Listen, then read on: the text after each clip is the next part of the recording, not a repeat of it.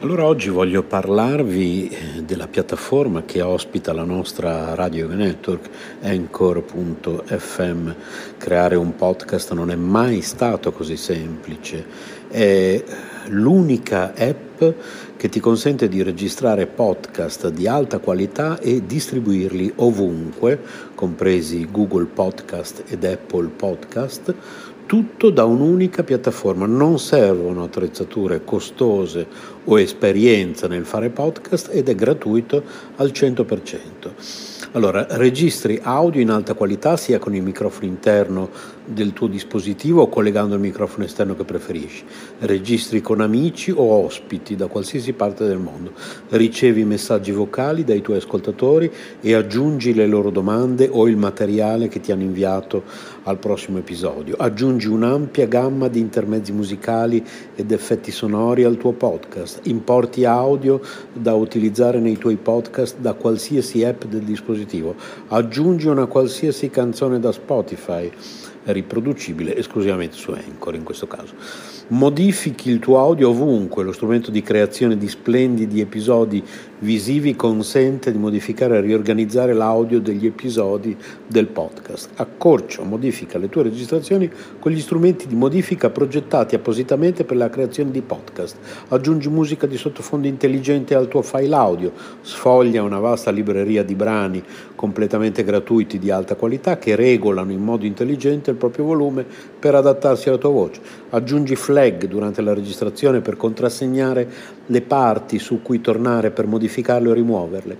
Condividi ovunque il tuo podcast, distribuisci facilmente il tuo podcast su tutte le principali piattaforme con un solo tocco, condividi ovunque il link di qualsiasi episodio o segmento, chi non ha installato Anchor potrà ascoltarlo con i riproduttori di podcast che preferisce o sulla pagina web del tuo profilo Anchor senza bisogno di un account. Inserisci un qualsiasi episodio sul tuo sito internet oppure inserisci il podcast e verrà riprodotto sempre l'ultimo episodio Tieni traccia di quante persone ascoltano ogni episodio e di quali segmenti vengono riprodotti più di frequente, scopri chi sta ascoltando ogni segmento su Anchor, accedi a più analisi dettagliate sulla dashboard del desktop collegandoti al sito www.anchor.fm e quindi insomma voglio dire, come non usare Anchor, ecco perché noi l'abbiamo scelto al posto della piattaforma che usavamo prima di Spreaker ed ecco perché lo raccomandiamo a tutti, anchor.fm oppure cercate su Google Anchor oppure si scrive A-N-C-H-O-R oppure scriveteci. Per informazioni, possiamo aiutarvi ad aprire il vostro canale, possiamo aiutarvi tecnicamente con consigli, tutto gratuitamente, siamo a disposizione. Radio yoga network chiocciola gmail.com Le ricette del cuore di Cristina. Radio yoga network chiocciola gmail.com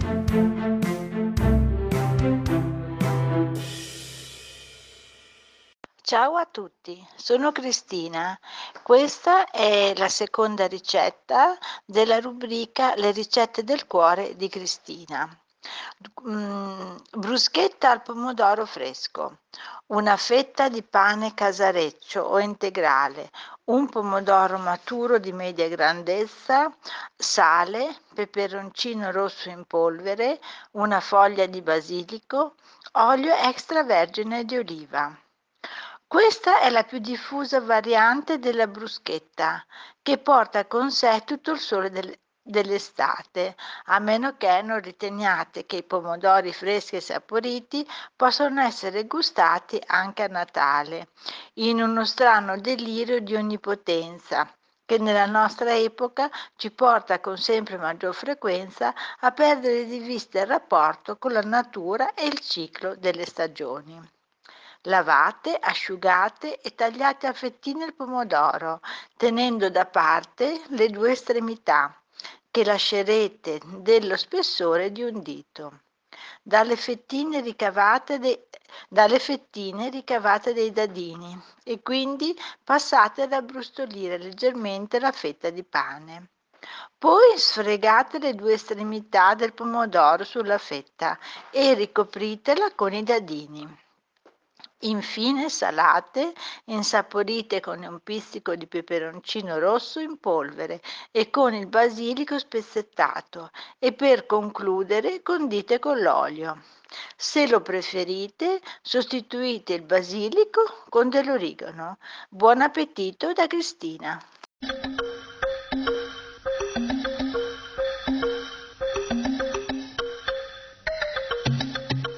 Fuori dal tempo. Selezione da archivio dei migliori programmi di RKC.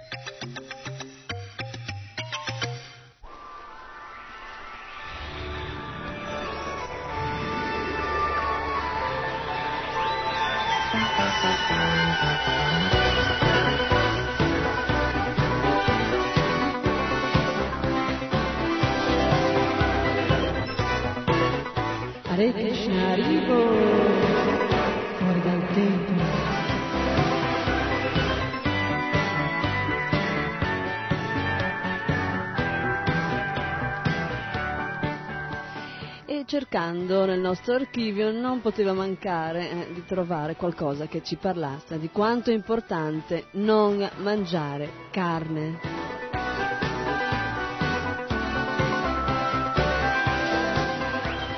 ogni persona che è sinceramente interessata alla vita spirituale è, diciamo, è un dato di fatto, è una cosa scontata che naturalmente comincia a provare repulsione per eh, il consumo di carne.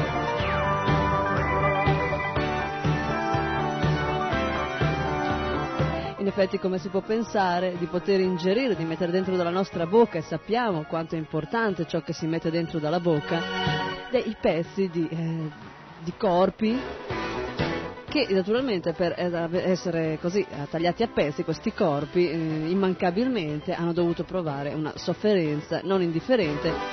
Chiaramente prima sono stati uccisi, però questa morte è sempre una morte violenta che nella migliore delle ipotesi è fatta al più presto possibile, ma eh, come ben sappiamo nella nostra società, nella nostra carissima società, del nostro altrettanto caro, tra virgolette, Kali Yuga, questa età di discordia, ipocrisia e di brutture varie, non è così facile nemmeno morire tranquillamente. Eh? Sappiamo che gli animali vengono maltrattati eh, nei trasporti per arrivare ai marcelli, vengono addirittura allevati con questa coscienza, con questo spirito di vederli poi tagliati a pesti, quindi potete immaginare che bella vita. Poi, poi i metodi di uccisione sono svariati, sempre, sempre chiaramente tenendo conto dello scopo, del consumo e mai nemmeno lontanamente tenendo conto che questi animali sono corpi che non sono assolutamente da, mh, diversi dal nostro per quanto riguarda sensazioni e sono semplicemente altrettante gabbie come è la nostra, della nostra vera e autentica natura, cioè quella di anime spirituali eterne.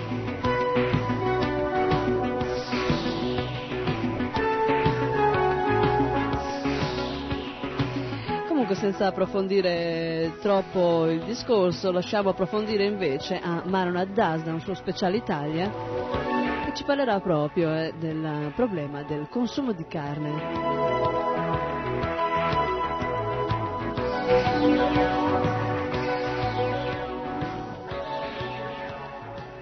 Bene, allora, cominciando a trattare l'argomento della carne, volevo cominciare a dire due parole per quanto riguarda uh, alcune considerazioni di carattere morale. Eh, questa, questo che sto dicendo è tratto da una rivista che molti di voi sicuramente avranno, ne abbiamo distribuite a milioni, addirittura letteralmente milioni in tutto il territorio nazionale.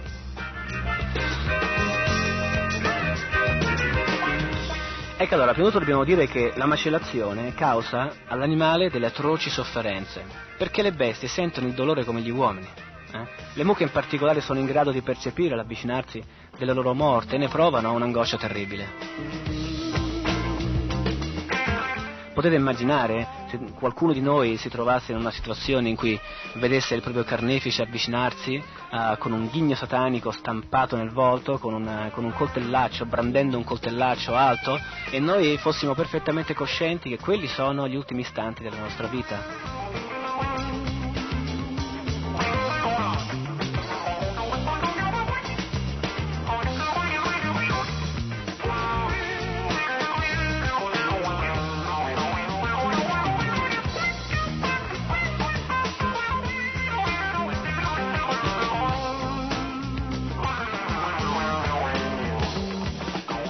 Allora anche loro sono persone, anche se meno evolute, meno intelligenti, meno di cultura, meno tutto quello che volete, ma anche loro hanno sentimenti, anche loro hanno una vita, anche loro mangiano, dormono, sentono dolore, eh, sono felici, hanno attaccamento per i propri figli e in questa maniera anche loro sono delle persone come noi. Poi nessun diritto, eh, qual è il diritto che ci autorizza a uccidere un animale, in particolare la mucca, che eh, tra l'altro che col suo latte nutre i vitelli e l'umanità intera. Non dimentichiamo che il latte è il nostro alimento principale. Infatti.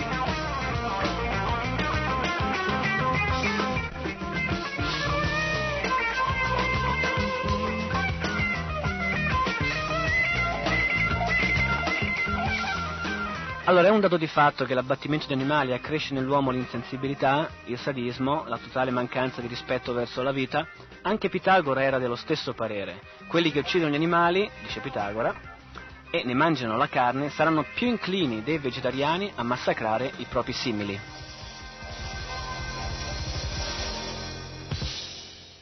Allora, è la severa legge del karma, anzi scusate, la severa legge del karma, costringe ogni uomo a subire le conseguenze dei propri atti.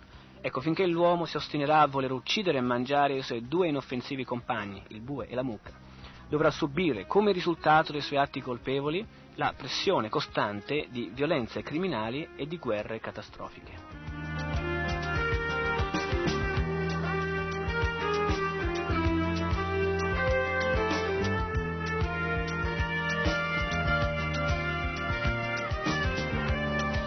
Ecco, a questo proposito volevo menzionare tre libri che se voi foste interessati potreste anche consultare e il primo è, si intitola The Case for Vegetarianism e significa il caso del vegetarianismo, si discute del soggetto eh, molto discusso in tutto il mondo oramai del vegetarianismo e eh, il, l'autore di questo libro si chiama Geoffrey L. Rudd.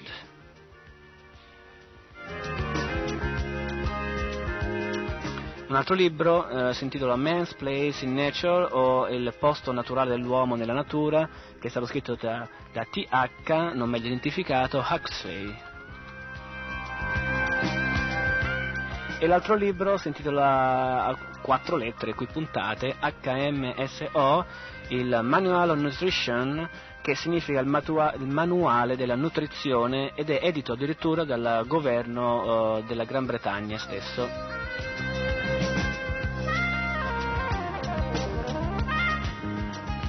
Ecco, in questi libri si sostiene il fatto che il vegetarianesimo non soltanto, uh, diciamo, non soltanto è una cosa buona per, uh, per, l'uomo, ma che è addirittura una cosa necessaria, che l'uomo effettivamente dovrebbe totalmente diventare vegetariano e non ci dovrebbe essere più nessun uomo su questo pianeta che si ciba di corpi animali.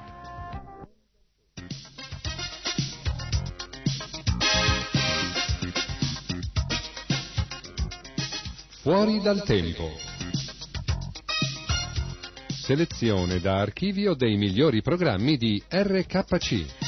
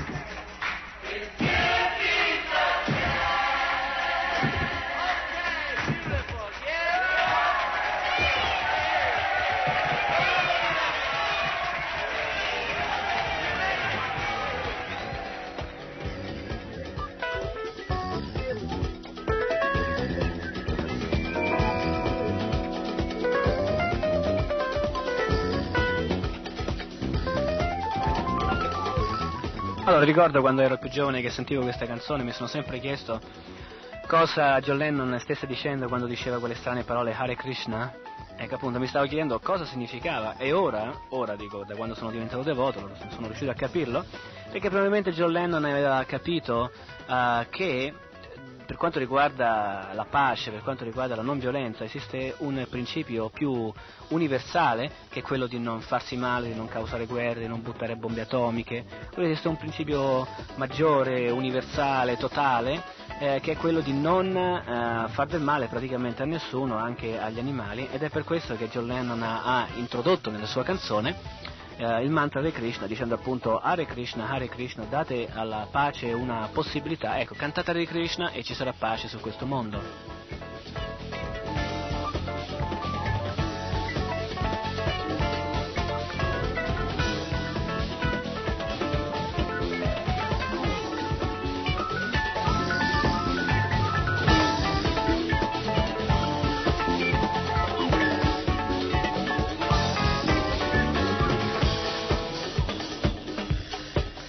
Beh, allora, da John Lennon a Claudio Rocchi, il John Lennon inglese, uh, abbiamo il nostro Claudio Rocchi che anche lui è dello stesso parere, ovvero sia uno non dovrebbe macellare gli animali, non dovrebbe recare sofferenza praticamente a nessuno, non dovrebbe cibarsi di quello che è crudemente detto, ma che non è altro che un cadavere, in più o meno avanzato stato di putrefazione, e quindi non dovremmo mangiare come un avvoltoio prodotto di putrefazione. È dura dirlo così, ma è fermo, questo è un, è un dato di fatto che possiamo fare, vero Guido? In effetti il punto è che mm, John Lennon va un po' largo sul discorso, no? Della ecco, noi andiamo invece proprio sul, sul, sul punto reale, no? Claudio Rocchi va proprio ecco, appunto, non dito nella piaga, come si dice. È logico, è logico che uno non deve recare sofferenza agli altri uomini, però siccome tutti lo sappiamo, se uno lo fa è perché non lo vuole fare, mica perché non lo sa, giusto? E la pace ci deve essere, piace a tutti, però non ci può essere pace se noi siamo abituati a guerreggiare con eh, un'altra specie che è quella degli animali. Allora, io direi di andare direttamente a sentire la macellazione di Claudio Rocchi e dopo magari possiamo continuare a discutere su questo punto.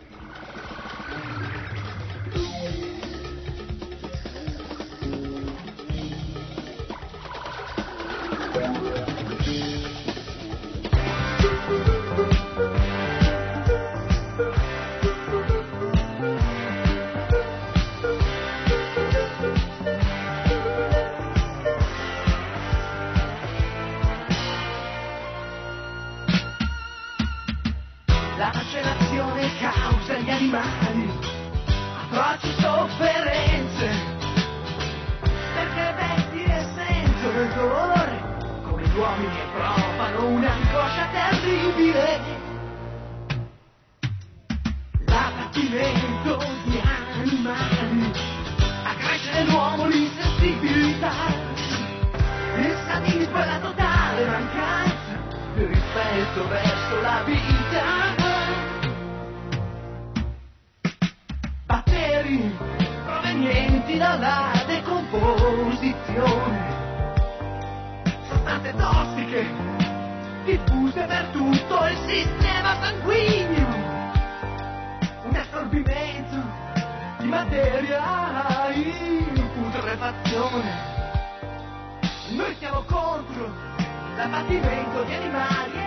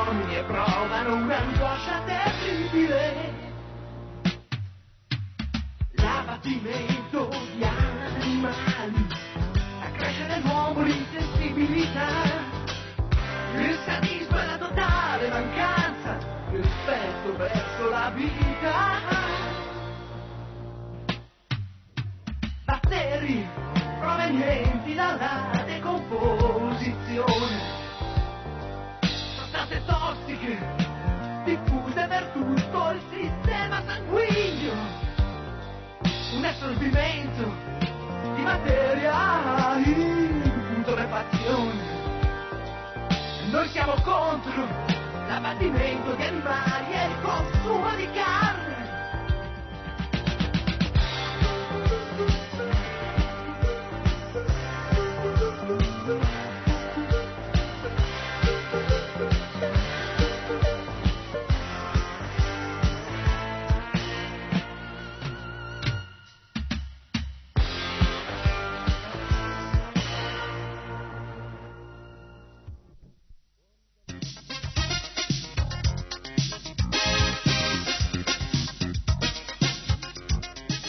Fuori dal tempo.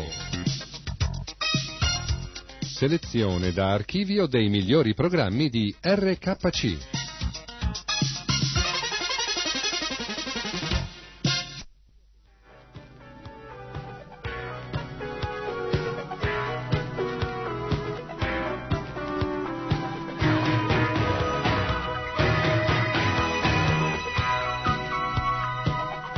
Fuori dal tempo, fuori dal tempo, fuori dal tempo.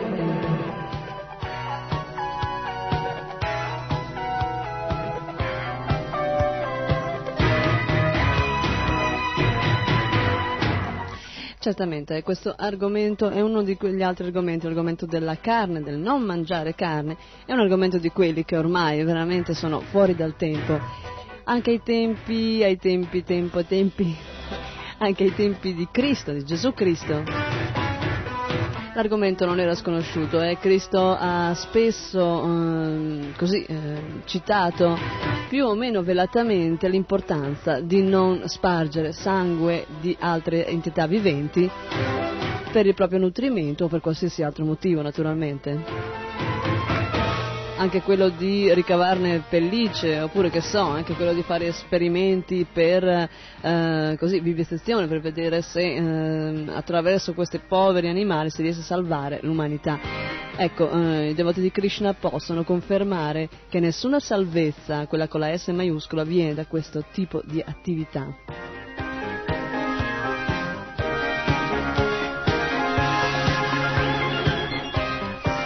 Anzi eh, si può confermare che da questo tipo di attività ne viene solo eh, così, eh, disperazione, dolore, sofferenza e naturalmente non solo a quegli eh, esseri viventi a cui si procura dolore diretto, ma più o meno indirettamente anche a noi, a noi stessi, a chi lo fa, a chi ne è complice perché magari qualcuno può dire ma io non ho mai ucciso nessuno, io vado lì in macelleria e trovo già tutto fatto. Noi sappiamo che anche la legge eh, punisce non solo chi ruba, ad esempio, ma anche chi riceve la refurtiva e la vende, quindi esiste la complicità e questo vale anche per chi consuma carne senza chiedersi da dove viene questa carne e che cosa è costato ad avere, avere questa carne.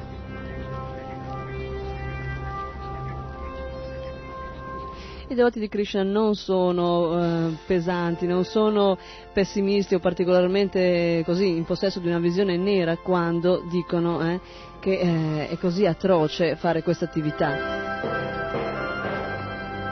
Comunque continuiamo a sentire, continuiamo a sentire sempre dallo speciale Italia di Manonat Das. Che cosa ci dice ancora sull'argomento? Eh? Peccato Rocchi non è che ci ha scherzato con la canzone La macellazione, eh? Eh, animali in putrefazione, bene, sostanze tossiche che circolano per tutto il sistema sanguigno. Cioè effettivamente qualcuno può dire, eh, ma proprio ce, la, ce, la, ce l'avete proprio a morte? Beh no, diciamo che a noi piace parlare chiaro, perché? Perché parlare chiaro è proprio è la base della conoscenza nel, nella vita, quindi noi vogliamo parlare chiaro. Questi sono i dati di fatto praticamente, mangiare carne significa quello che significa e come diceva il nostro Claudio Rocchi, noi siamo contro l'abbattimento di animali e il consumo di carne, che è conseguente chiaramente perché altrimenti perché si abbattono animali, no?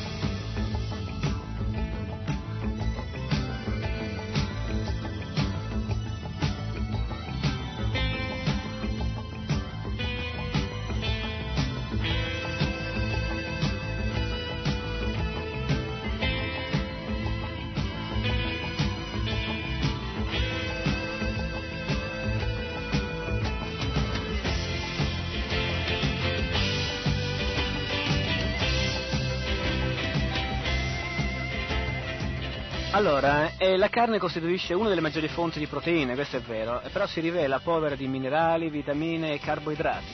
eh. Inoltre il consumo di carne animale, soprattutto bovina, genera numerosi disturbi nell'organismo umano, il cui colon è molto più lungo di quello dei carnivori e quindi eh, di conseguenza il cibo è più difficilmente digeribile, cioè in altre parole prende più tempo per digerire e il contatto di queste particelle carne a contatto col colon causa tante malattie intestinali. Comunque, ora possiamo vedere quali sono i principali disturbi secondo questa, eh, questo trattato, questo piccolo trattato che è stato scritto da alcuni insegni scienziati. Sto leggendo appunto questo trattato, non è stato scritto da noi, è stato scritto da alcuni insegni scienziati. Ecco i principali disturbi a cui va incontro un mangiatore di carne.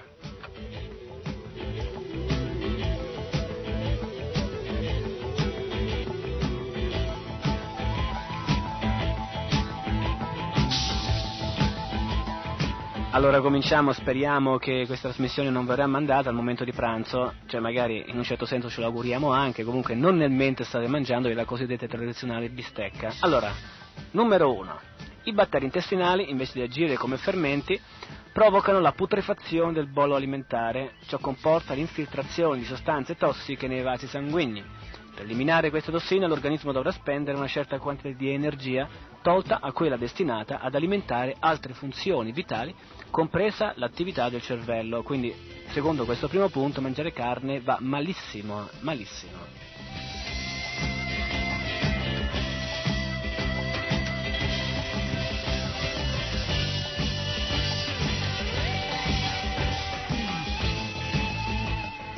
Allora, seconda, la sintesi eh, della vitamina B12 risulterà ostacolata con conseguente rischio di anemia, quindi l'anemia non si combatte col mangiare carne, al contrario, l'anemia è causata dal mangiare carne.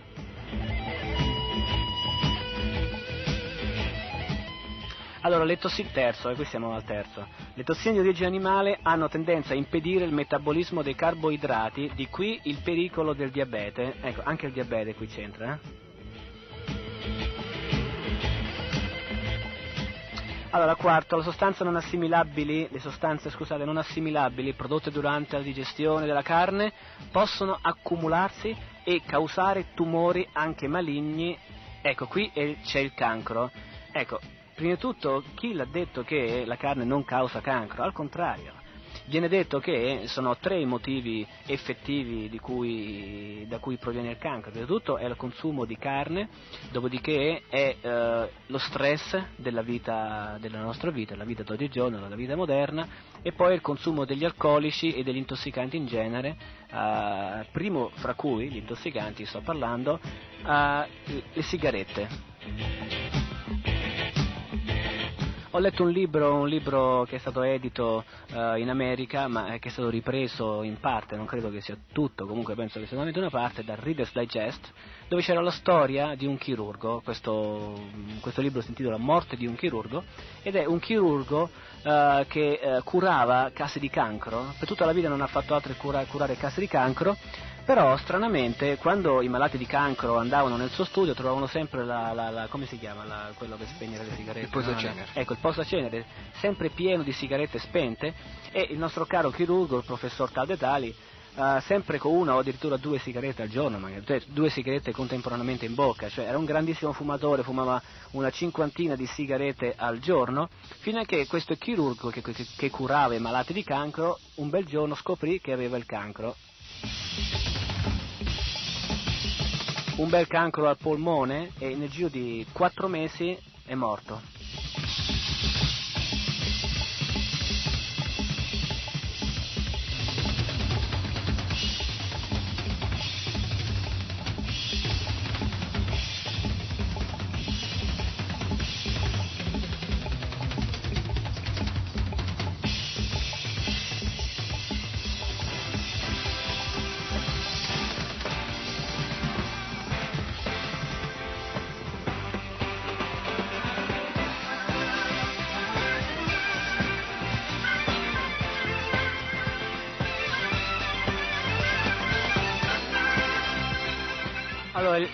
Fabbisogno giornaliero di proteine, che secondo gli esperti varia da 70 a 90 grammi mm, quotidiano, si può facilmente trovare nel latte e negli alimenti vegetali. Qui ci siamo, eh? niente carne, non c'è bisogno della carne. Il latte e gli alimenti vegetali possono darci tutte le proteine che vogliamo.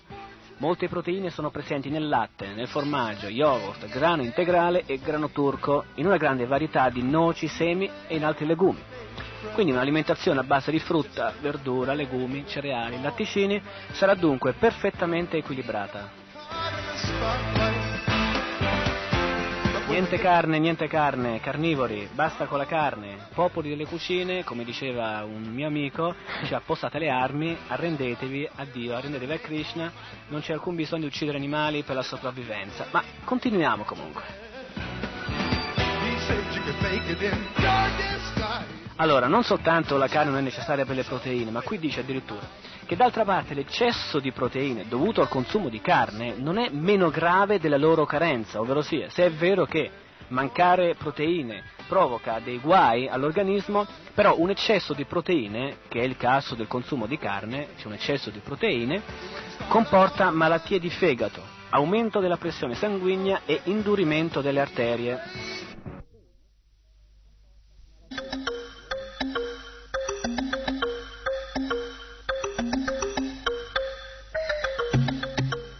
Fuori dal tempo. Selezione da archivio dei migliori programmi di RKC. Ci sono degli elementi tossici contenuti nella carne e qui ci sono tre, tre considerazioni da fare su eh, molti elementi tossici che sono presenti nella carne. Allora, il primo, vediamo.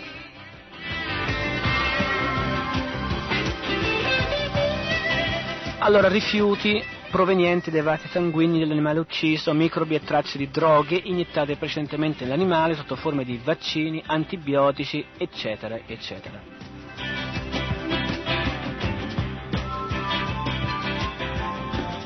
Secondo, sostanze tossiche sintetizzate dall'animale al momento della macellazione diffuse in tutto il sistema sanguigno.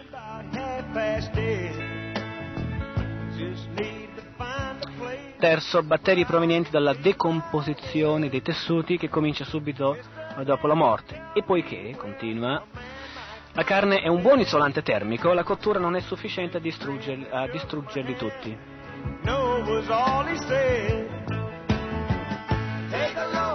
Allora, il metodo di ingrassamento, l'immobilità forzata e altre pratiche di crescita artificiale causano nel bestiame numerose malattie come l'afta epizoica, l'asma catarrale, il cancro, la tubercolosi e la mastite. Uno studio statistico sul cancro ha dimostrato che dove si consuma più carne si riscontra la più alta percentuale di malati di cancro e viceversa, le percentuali più basse appartengono alle popolazioni tradizionalmente vegetariane. A causa del processo di decomposizione che inizia subito dopo la morte e l'irrigidimento cadaverico, mangiare carne implica sempre un assorbimento più o meno in- ingente di materia in putrefazione, con i pericoli inevitabili che ciò comporta per la salute del corpo e anche dello spirito.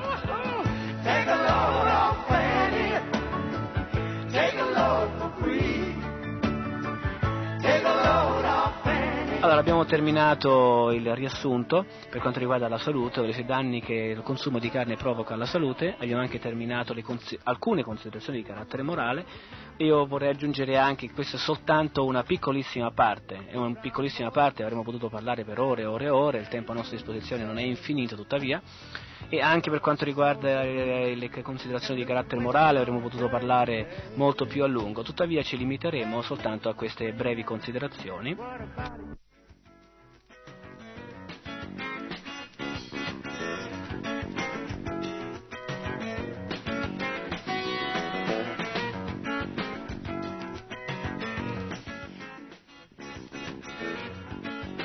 Brevi considerazioni, brevi considerazioni ma che ci dovrebbero fare pensare.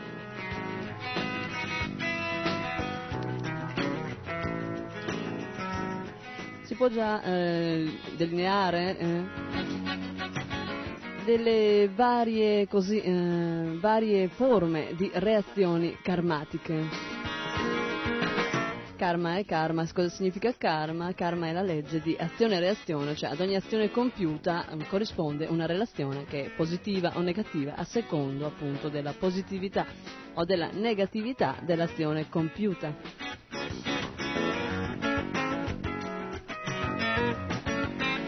Quindi anche, quindi anche le, malattie, eh, le malattie sono reazioni più immediate a delle azioni compiute in, non in buona coscienza, o uh, azioni compiute male, insomma. Cattive azioni. Chiaramente si può partire da un minimo eh, di un raffreddore fino a un massimo oggi conosciuto che può essere il cancro o l'AIDS oppure alcune di queste malattie piuttosto brutte che portano, che portano quasi inevitabilmente la morte fisica.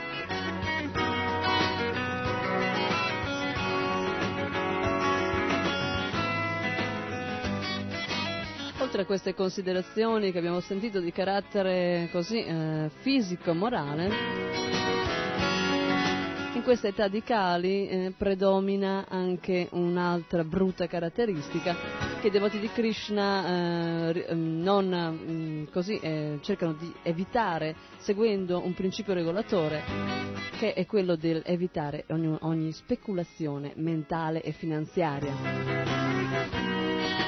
Infatti sul discorso consumo di carne c'è eh, anche chiaramente un grande discorso economico.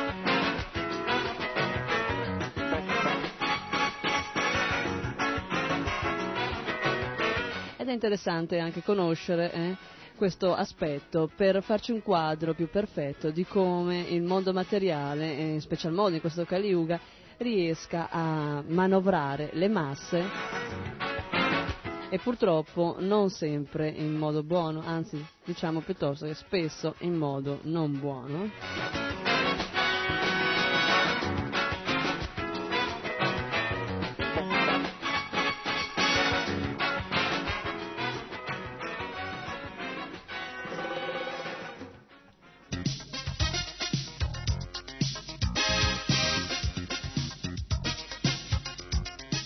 Fuori dal tempo.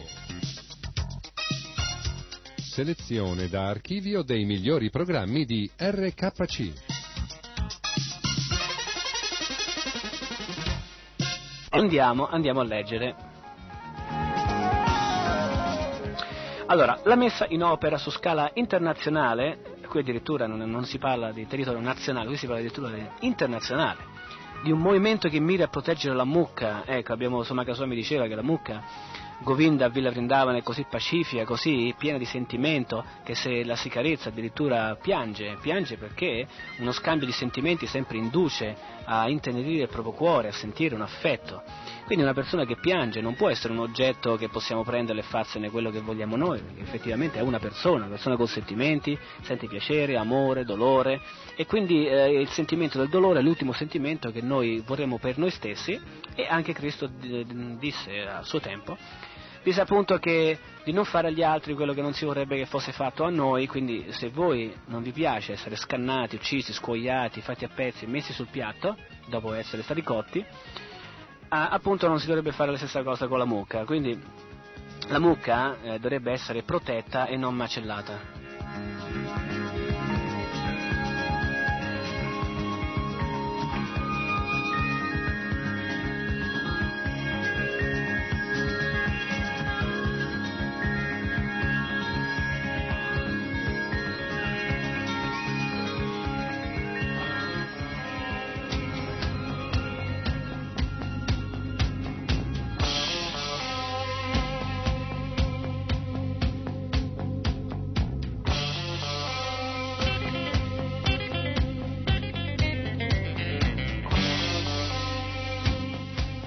Stavamo parlando appunto di auspicarsi che ci sia un movimento che mira a proteggere la mucca e questo è l'ISCON, questo è il movimento Hare Krishna, noi proteggiamo le mucche, noi anche quando le mucche invecchiano noi non le uccidiamo, così come le nostre madri, quando invecchiano non è che le uccidiamo, eh? Quindi molti dicono, ma quando la mucca, quando, scusate, quando la mucca invecchia cosa se ne fa? Non dà più latte, non dà più niente, ma anche nostra madre quando è vecchia non dà più latte, questo non vuol dire che la ammazziamo e ce la mangiamo. Allora, normalmente si parlava di mucca specialmente, però si può parlare di qualsiasi altro animale. Bene, allora comunque parliamo della mucca che dice che qui eh, questo, la messa in opera su scala internazionale, stiamo ripetendo, di un movimento che mira a proteggere la mucca rappresenterebbe un passo importante nella lotta contro la fame nel mondo e qui ci sono tre motivazioni che spinge questi scienziati a muovere eh, queste osservazioni.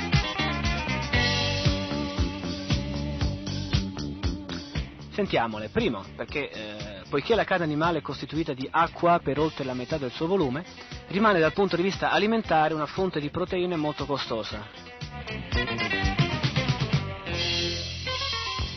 Seconda, la stessa superficie che adibita a pascolo renderebbe solo una tonnellata di carne bovina, se coltivata produrrebbe facilmente da 10 a 20 tonnellate di legume, legumi ad alto valore nu- nutritivo.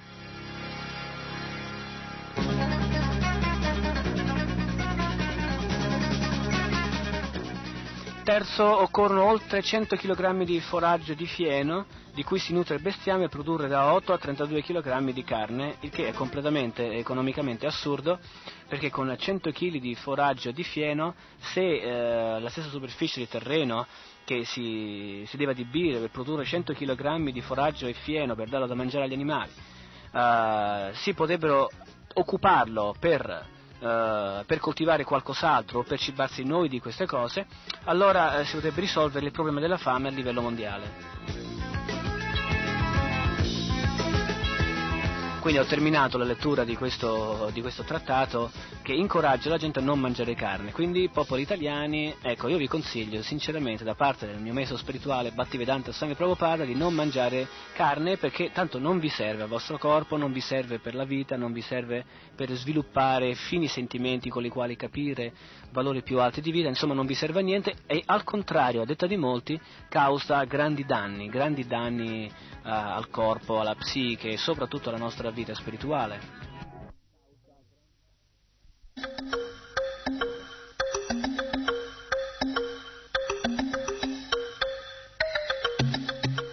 Fuori dal tempo.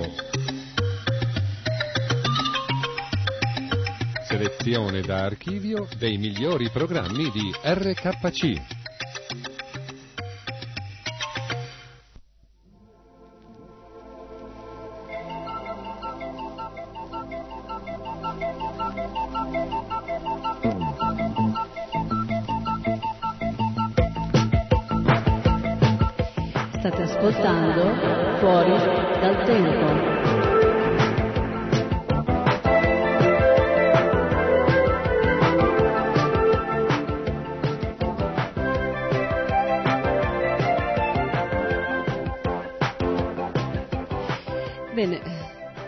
Avete sentito sulla carne eh, sono considerazioni economiche mh, veramente di buon senso ma come dicevamo purtroppo questo tipo di considerazioni in Kali Yuga sono piuttosto rare e soprattutto è piuttosto rare vederle mettere nella pratica.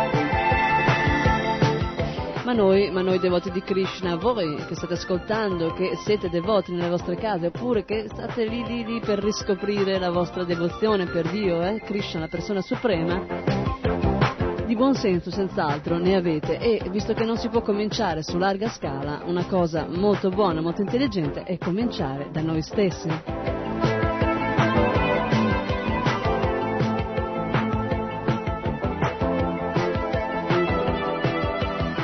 Se già non l'abbiamo fatto smettiamo, smettiamo immediatamente, subito subito di consumare carne. Ci sono migliaia di ricette meravigliose eh, per eh, cibarsi senza carne, senza uova, senza pesce.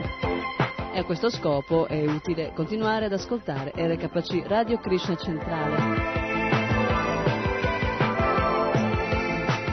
Quindi un consiglio, mettiamo, mettiamo la nostra intelligenza al servizio di Krishna.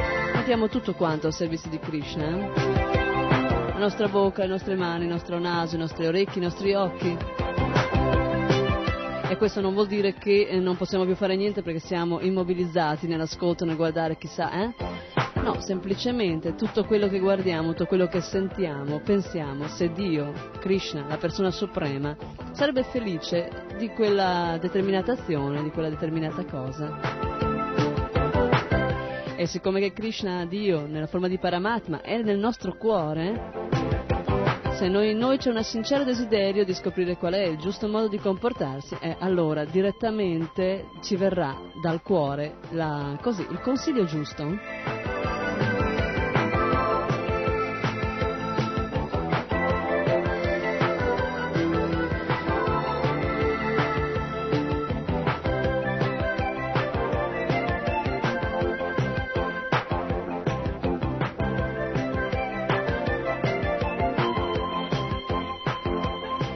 Ma adesso andiamo ad ascoltarci qualcosa di interessante da uno spezzone, uno speciale Italia di Praladesh Das.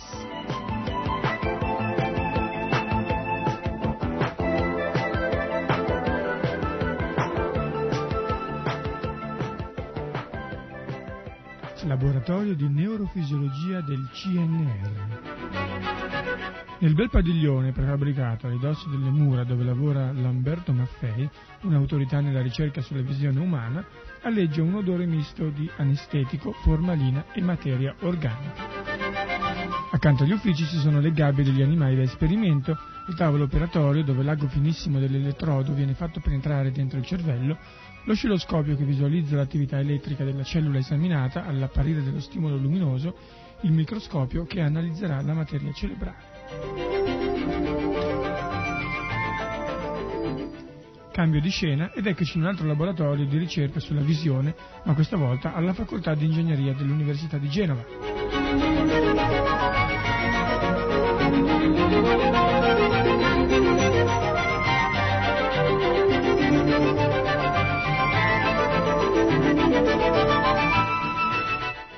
Ogni traccia di odore e materia vivente è scomparsa, sostituita dai colori delle immagini digitali, dal manichino semovente che dentro una scatola nera imita il movimento umano sotto l'occhio fisso delle telecamere al sordo ticchettio delle tastiere soffocato dal soffio della ventola di raffreddamento indispensabile a tenere in vita il grande VA11-750, il cervellone elettronico del Dipartimento di Informatica, Sistemistica e Telematica diretto da Vincenzo Tagliasco.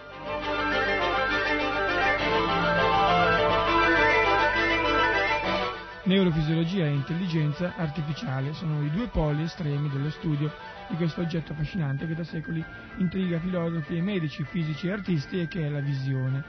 Da una parte la solida scienza eh, fisiologica, per la quale unica prova certa è quella che attiene al funzionamento della singola cellula, costretta dal suo metodo a esplorare i livelli più elementari di ogni umana attività, dall'altra la giovanissima branca dell'informatica, premuta dalla urgenza di militari e industrie perché arrivi in fretta a riprodurre artificialmente capacità sofisticate, il riconoscimento automatico di immagini aeree o via satellite, la discriminazione accurata di oggetti vicini da parte di robot operatori e eh, robot soldati.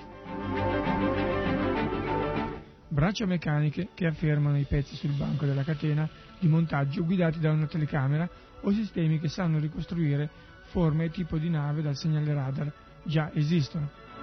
Ma si può dire che vedano? Solo metaforicamente, tanto sono lontani dagli occhi umani le stesse, e le stesse prestazioni sono efficienti solo in condizioni ottimali di illuminazione e di osservazione, limitati comunque a universi circoscritti. L'impresa di emulare attività complesse come la visione usando un pugno di circuiti al silicio al posto del ricchissimo e sconosciuto tessuto nervoso appare a molti disperata.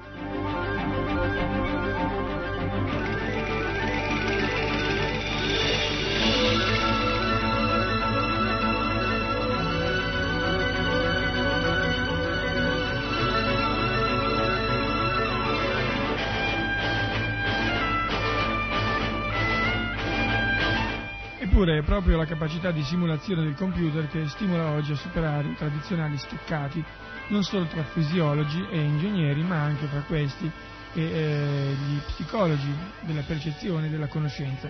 Lo si è visto recentemente all'incontro interdisciplinare sulla visione tenuto a Milano su iniziativa congiunta delle due comitati CNR, tecnologico e della scienza cognitiva. Un dialogo è maturo e gli stessi enormi progressi della neurofisiologia spingono in questo senso.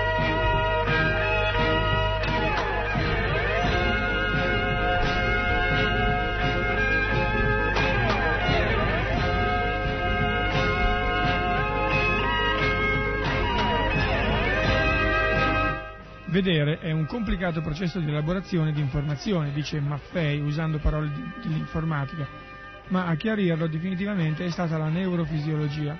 È un processo che trasforma l'immagine che cade sulla retina estraendone l'informazione, codificandola, schematizzandola, togliendone il rumore e i dettagli non necessari. L'idea intuitiva di un cervello che in qualche modo cattura con le sue fibre nervose l'immagine fotografica di questo mondo che ci appare là fuori così solido e oggettivo, appare quanto mai sbagliata. Le ricerche degli ultimi vent'anni hanno localizzato le prime stazioni di questa sorta di percorso dai fotorecettori a mosaico sensibili alle variazioni di luce alle cellule più interne alla retina che le codificano in impulsi via via fino alla corteccia visiva gli scienziati hanno addirittura individuato le singole cellule sensibili all'orientamento dello stimolo, rivelandone la complessa e ordinatissima architettura in colonne verticali e in ipercolonne che uniscono i blocchi di cellule che selezionano tutti i possibili orientamenti.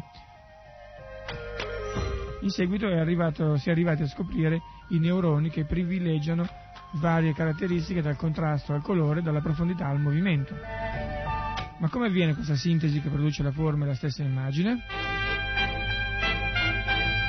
L'ipotesi più moderna e suggestiva paragona il sistema visivo all'orecchio che analizza le più complesse sinfonie nelle singole armoniche che compongono i suoni.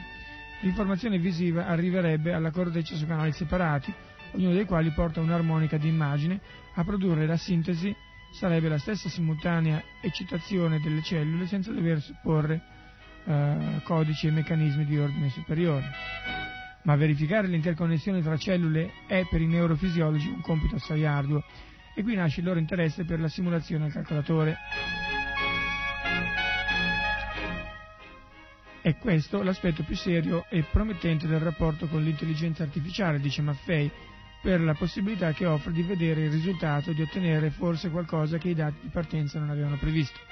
In questo senso lavora Giulio Sandini, ingegnere e neurofisiologo d'adozione che si divide eh, fra Genova e Pisa. A differenza di altri istituti che puntano a migliorare i robot attuali, quello genovese progetta sistemi avanzati basati su meccanismi simili a quello dell'uomo. Partendo dall'immagine retinica, il gruppo di lavoro riproduce al computer le trasformazioni ipotizzate dai neurofisiologi visualizzandoli in una serie di filtraggi e deformazioni fino a produrre una rappresentazione corticale che con l'immagine iniziale non ha all'apparenza più nulla a che vedere.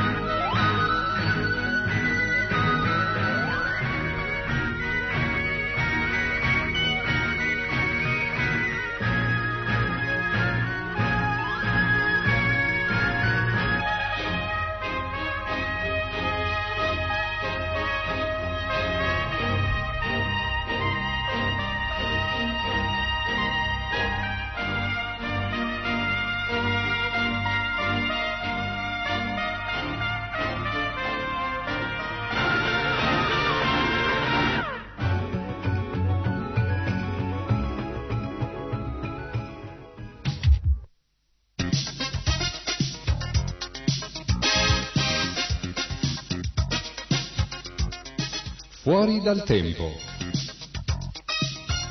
Selezione da archivio dei migliori programmi di RKC.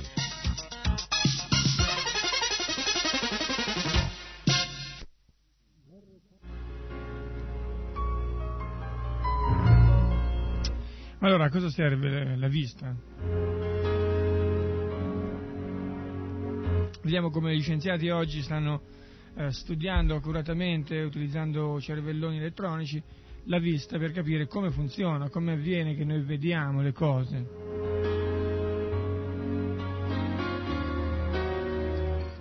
Però in effetti eh, nella cultura filosofica vedica eh, generalmente si considera che eh, non è molto importante capire come funzionano le cose, ma capire soprattutto perché funzionano, vale a dire perché ci sono.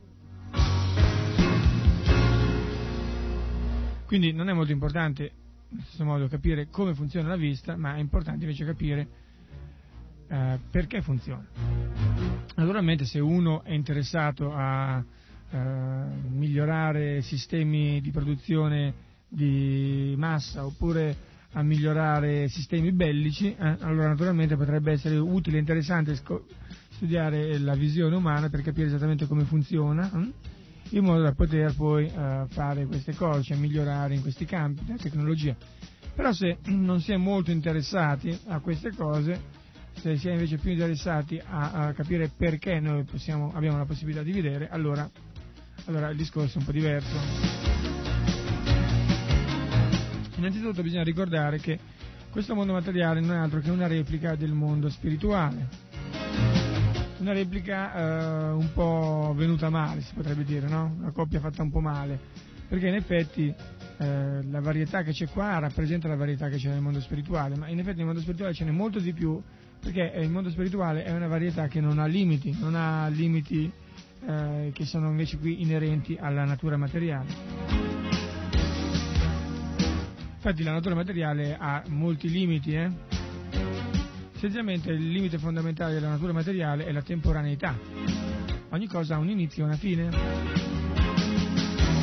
Mentre invece nella natura spirituale non esiste la temporaneità perché ogni cosa là è eterna. Quindi la varietà delle combinazioni fra le cose è estremamente più alta. Non c'è nessun limite di tempo né di spazio.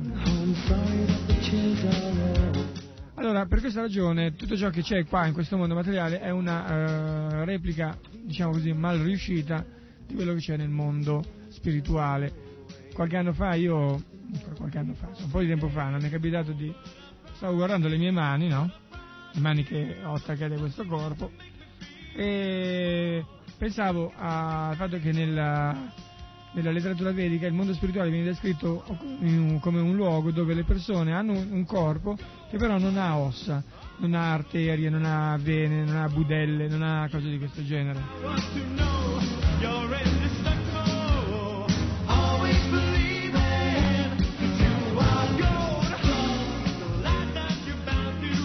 Dice, credi che tu sei d'oro, sì. In realtà noi come anime spirituali eterne nel mondo spirituale siamo molto più che oro, siamo proprio costituiti di eternità, conoscenza e felicità. Questa è proprio la materia, diciamo così, la materia spirituale o la spiritualità che ci compone, eh, i nostri elementi spirituali che ci compongono.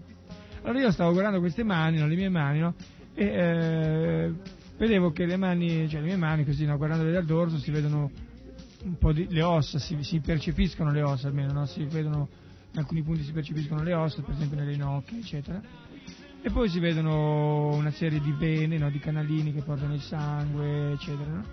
Poi all'interno, no, all'interno ci sono muscoli di vario genere che servono a muovere le mani, a farle funzionare in un particolare modo, eccetera. E, uh, mentre invece appunto nel mondo spirituale le mani sono prive di ossa, prive di... Uno voi potete pensare, ma allora sono come dei guanti di gomma pieni di acqua? No, no, no, assolutamente. Sono come le nostre, no? Solo che sono prive dei difetti, perché in effetti, i difetti in effetti, in effetti eh, avere le ossa, le vene, i muscoli, eccetera, è un difetto, no? Perché eh, appunto in questo modo noi possiamo vedere che la mano nostra qua nel mondo materiale, per quanto bella possa essere, molte volte le mani vengono utilizzate nella pubblicità o nei film, fanno vedere le mani femminili molto affusilate, ben curate, eccetera. In effetti sono sempre come una brutta copia della natura eh, spirituale, dove le stesse mani sono estremamente più belle, più valide, eh? sono eterne, non, hanno, non, sono composte da questi, questi tubicini, queste leve, questi, questi sacchettini, queste, eh, questi martinetti idraulici, tutte queste geggi qua. Allora fate conto, guardatevi le mani adesso, no? vi guardate le mani, vedete tutte queste ossa così, sembra proprio di vedere una struttura, no? una struttura con dentro tutto l'occorrente per imitare una forma, una forma che eh, però appunto viene imitata in qualche modo, no? come se voi non so, magari se vedete adesso sono di moda i robot, no? o perlomeno l'uomo sta veramente facendo grandi passi dal punto di vista tecnologico verso la realizzazione dei robot sempre più umani, sempre più simili agli, agli uomini, no? Anche se siamo ancora molto lontani. E se voi magari guardate, non so, su qualche rivista c'è una foto che fa vedere le mani di un robot, no? Vedete che le mani di un robot sembrano, sono una imitazione, cattiva naturalmente, delle mani eh, di un uomo, di una persona, no? Ci sono anche lì gli ossicini, le strutture portanti, i muscoli sono sostituiti da pistoncini o da archingegni elettrici o che so io, eh? Le vene sono sostituite da cavi, eh? cavi in cui passa l'energia e gli stimoli da mandare questi pistoncini eccetera e così via. No? La pelle è costituita invece da, da, una materia plastica morbida più o meno simile appunto per dare il, il, tatto e così via. Però in effetti è una, è una brutta copia. No? Nello stesso modo la mano è una brutta copia della, uh, della vera mano che noi abbiamo nel mondo spirituale, cioè la mano spirituale che non ha limiti di nessun genere. Tant'è vero che se voi magari leggete il libro di Krishna, troverete una volta, uh, c'è una storia, la storia di Ren Rika, in cui Krishna, vedendo una lucertola caduta in un pozzo che non riusciva più a uscire, uh, dall'alto del pozzo cosa fa Krishna? Semplicemente allunga la mano mh, hm, e uh, la raccoglie. E quindi proprio la sua mano si è allungata, il suo braccio si è allungato in maniera, oseremmo dire, oseremmo dire disumana, eh? Come, da, come un, fumetto, come in un cartone animato, e ha raccolto questa lucertola. Perché questo? Perché appunto la, la mano spirituale, ovvero il corpo spirituale, non ha limiti. Allora guardando queste mani, no? che sono una coppia mal riuscita, tutta piena di tubini, eccetera, di aggeggi per imitare le mani eterne del mondo spirituale dove non ci sono strutture portanti perché sono pura energia spirituale, si può fare lo stesso paragone con gli occhi.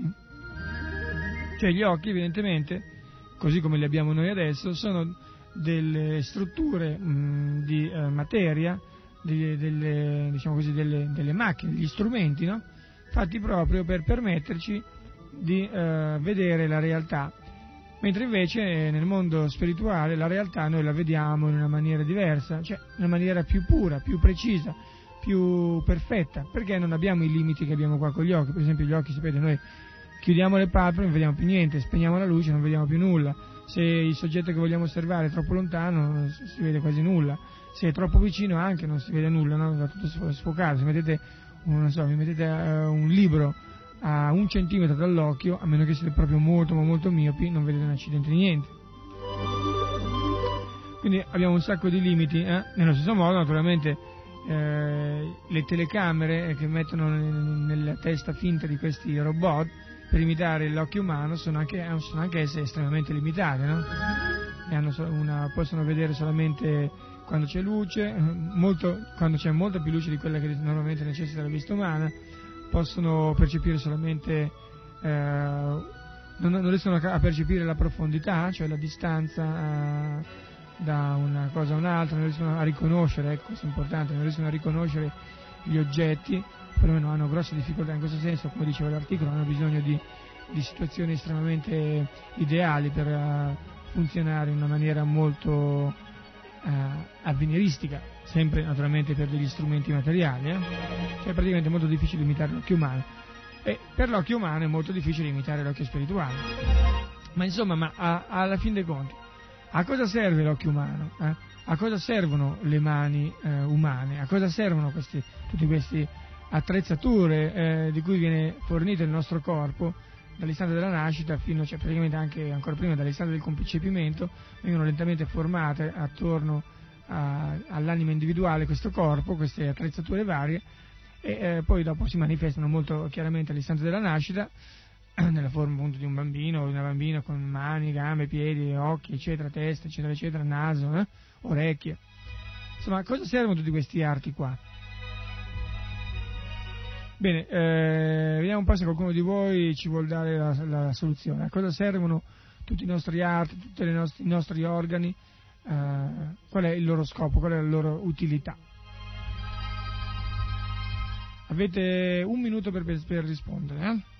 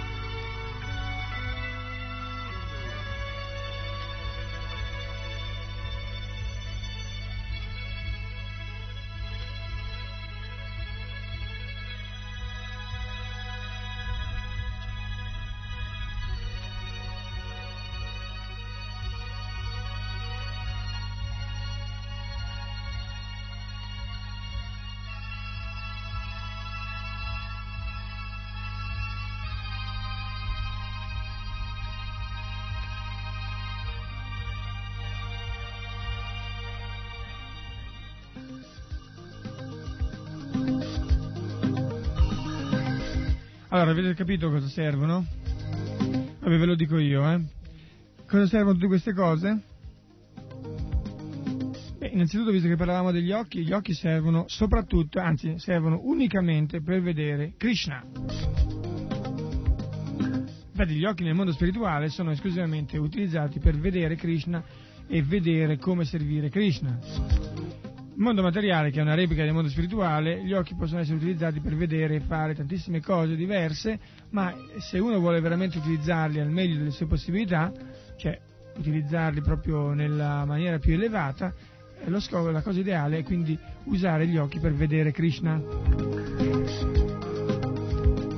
Quindi uno può utilizzare gli occhi qua nel mondo materiale per vedere Krishna, venendo per esempio al nostro centro di Villa Vrindavana, eh, dove eh, c'è il nostro tempio con l'altare e sull'altare Krishna si manifesta in molte forme proprio perché eh, tutti possono venire a vederlo.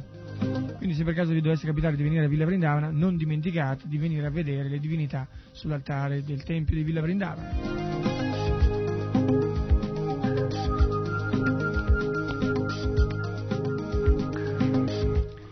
Le orecchie parimenti serviranno per ascoltare Krishna, o meglio ascoltare tutto ciò che riguarda Krishna. Il Mahamantra di Krishna, per esempio. Ascoltate bene, eh? Hare Krishna, Hare Krishna, Krishna Krishna, Hare Hare, Hare Rama, Hare Rama, Rama Rama, Hare Hare. Oppure per eh, ascoltare qualcuno che sta leggendovi i grandi classici dell'India con le, sue, con le loro meravigliose storie e avventure di Sri Krishna e dei suoi devoti. Oppure anche per ascoltare i kirtan, vale dire i canti congregazionali dei devoti che eh, glorificano il nome di Dio.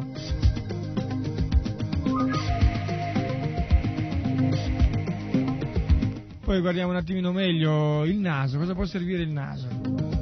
E il naso evidentemente servirà per annusare il profumo di ciò che è stato offerto a Krishna, oppure anche annusare il profumo di Krishna. Per esempio sapete noi abbiamo qui a Villa Vrindavana una nostra boutique, anche al Govinda Milano, dove eh, abbiamo la possibilità di eh, fornire a chi è interessato delle bellissime statue di Krishna eh, incise, intagliate nel legno di sandalo.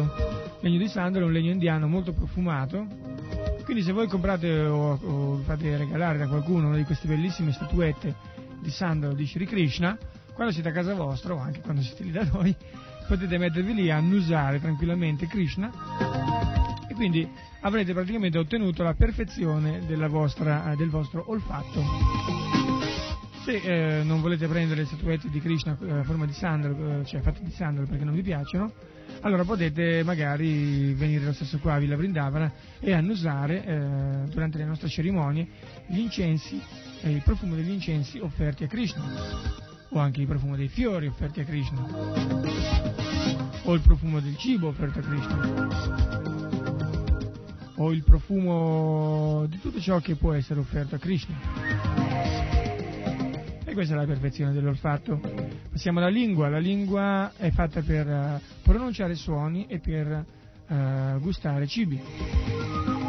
Pronunciare suoni, evidentemente, ognuno potrà uh, rendere perfetta la sua lingua, cioè questo strumento, cantando il mantra Hare Krishna oppure glorificando costantemente Krishna eh, oppure i devoti di Krishna o comunque insomma ci sono tantissimi modi per impegnare la lingua eh, nel parlare di Krishna. Altro modo invece è gustare cibo offerto a Krishna, vale a dire il prasada, la misericordia di Krishna. Il cibo che è stato reso spirituale dal fatto che è stato cucinato con amore e devozione per soddisfare Dio, la persona suprema, è stato a lui offerto e quindi poi il resto viene distribuito a chiunque eh, sia lì a parteciparne.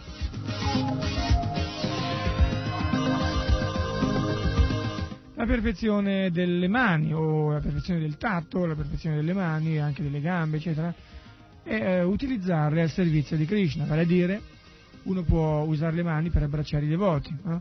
O uno può usare le mani per uh, cucire eh, dei bellissimi vestiti per Krishna sull'altare, oppure uno può usare le mani per cucinare un cibo buonissimo per Krishna, oppure uno può usare le mani per fare i conti affinché la contabilità della comunità dei devoti di Krishna vada perfettamente bene. Quadri tutto perfettamente, oppure uno può utilizzare le mani per uh, scopare per terra, pulire, lavare i piatti, lavare le pentole, lavare i vetri, uno può utilizzare le mani per spaccare la legna, uno può utilizzare le mani per costruire il palcoscenico eh, da mettere nel tendone dove si faranno i grandi festival affinché tanta gente possa venire a conoscenza della coscienza di Krishna.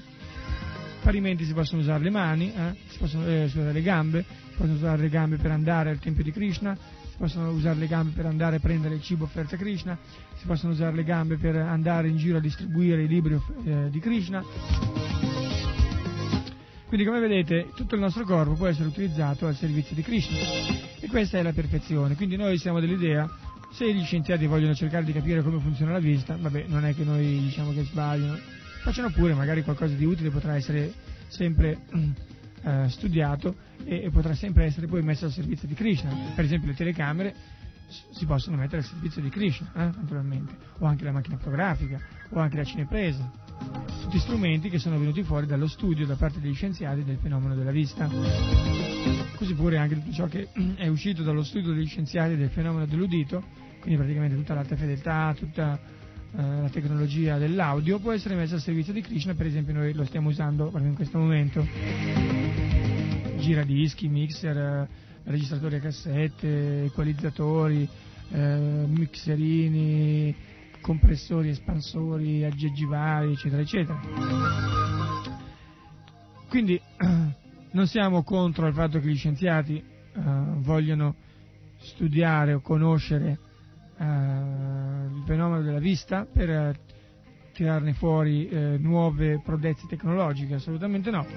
Però possiamo anche ricordare ai nostri scienziati che in effetti tutto ciò che esiste a questo mondo deve essere utilizzato al servizio di Krishna, soprattutto quello che compone il nostro corpo, tutti i vari organi del nostro corpo.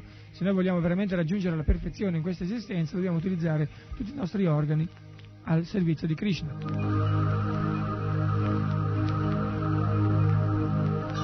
E questo non, è, non fa altro che eh, confermare, o meglio, è confermato dal verso della Bhagavad Gita in cui Krishna dice che uno dovrebbe offrire a lui tutto, dovrebbe offrire a lui ciò che mangia, ciò che dice, ciò che fa, le azioni, tutto, ogni cosa dovrebbe essere offerta a Krishna. Se noi facciamo così, raggiungiamo la perfezione. Quindi benvengano gli studi sull'ottica o sull'udito, su quello che volete voi, fino a che ah, naturalmente non servono a far soffrire delle povere entità viventi come le, quelle cavie di cui si parlava, no? nelle gabbiette, no? Perché allora in quel livello lì allora sono, sono completamente assurdi perché non ha senso eh, privare della vita o far soffrire degli altri esseri viventi solamente per il gusto di sapere.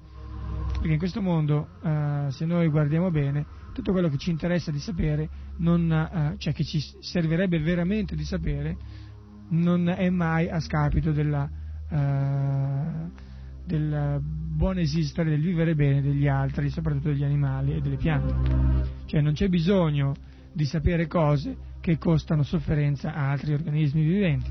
Su questo proprio non ci piove, come si dice, eh? quindi non tirate in ballo che per la scienza, per il progresso, eccetera, perché non ha senso uccidere o far soffrire gli animali, usarli come cavie per uh, conoscere di più quello che succede.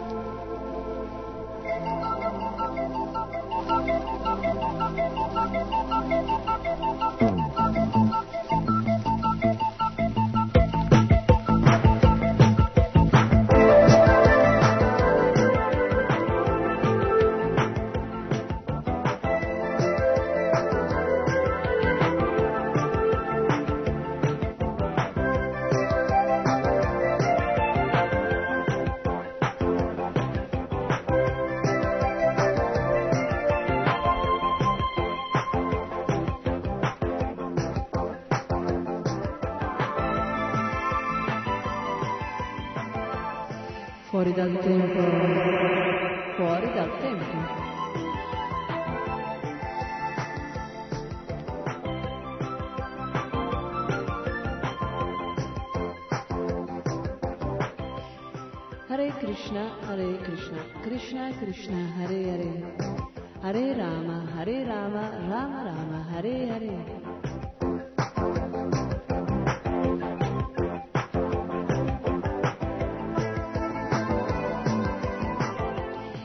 questo è il Ma Mantra di Krishna, l'avete sentito nel brano che eh, precedeva. Eh?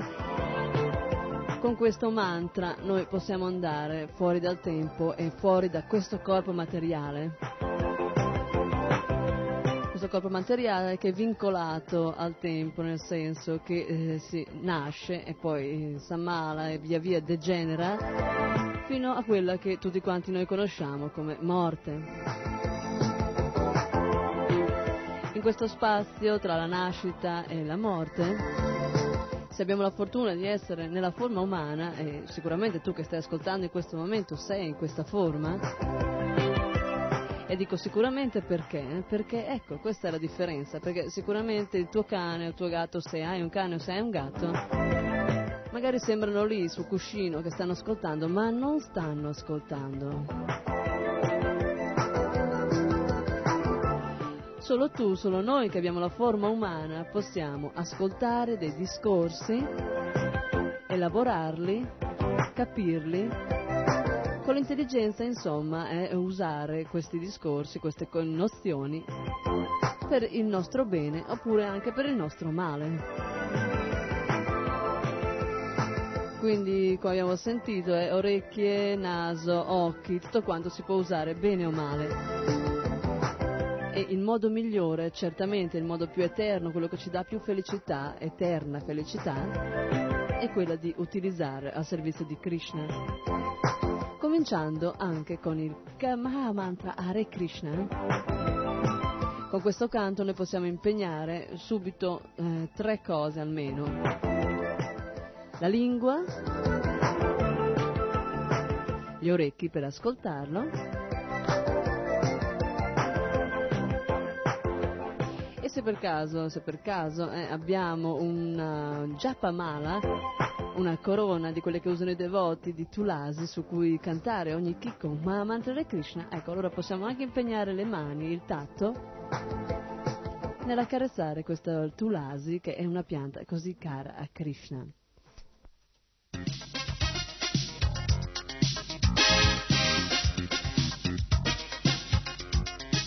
Fuori dal tempo. Selezione da archivio dei migliori programmi di RKC. La gente non sono così abituate a, sen- eh, a sentire una persona che chiede a loro, per esempio, ma tu chi sei? La maggior parte dei gente cominciano a dire, ma io sono signora Rossi. Mi chiama Silvia.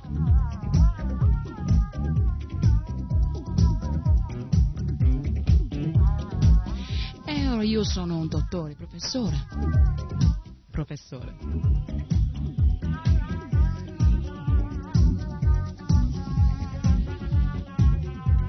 Poi sono studentessa. Sono un uomo, sono una donna.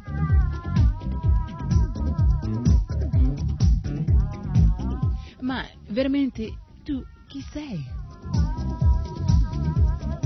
La tua identità deve andare al di là, sopra queste normative, queste designazioni. Questi tipi di designazioni sono temporanee. In questa vita sei una donna. In questa vita può darsi sei una professore. Ma qual è la tua identità che non cambia mai?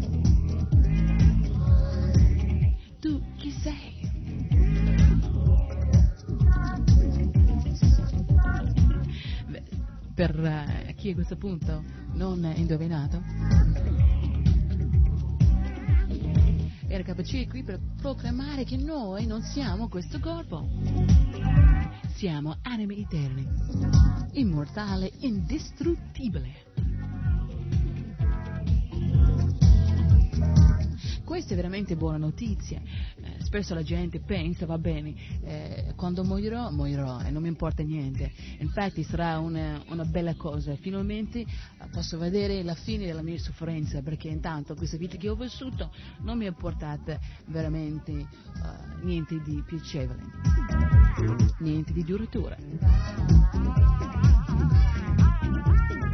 Ah, ma magari se ero così. Invece, quando noi lasciamo il nostro corpo, questa non è la fine. Anzi, è un altro inizio. Another beginning. E dove andremo dipende azione in questa vita stessa.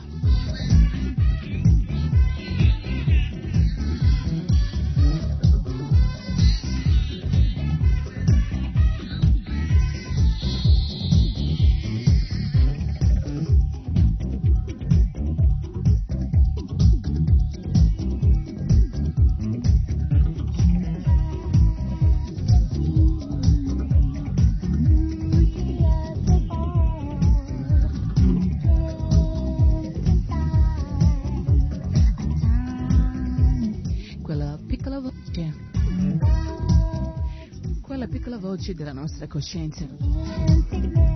Questa è Paramatma, il nostro cuore che dice psst, psst. Ehi, ehi, ehi, che cosa stai facendo? Sai che quello che stai facendo in questa vita ti sta preparando un altro corpo. Chi vive come un animale pensa non solo a mangiare, dormire, fare il sesso, difendersi, può fare questo benissimo in un corpo di un cane, per esempio. Un uccello. Sai, i scienziati hanno scoperto che un pigione può fare rapporto sessuale completo almeno 25 volte al giorno. Ah, ah, No, no, no, lo so, qualcuno può anche dire ma che bello. Io direi ma che fatica. Chi vuole spendere e passare tutto il suo giorno, la vita, facendo amore? Sono altre cose da fare. Altre attività molto più elevate. Dobbiamo pensare alle nostre attività. Mm, pensaci bene.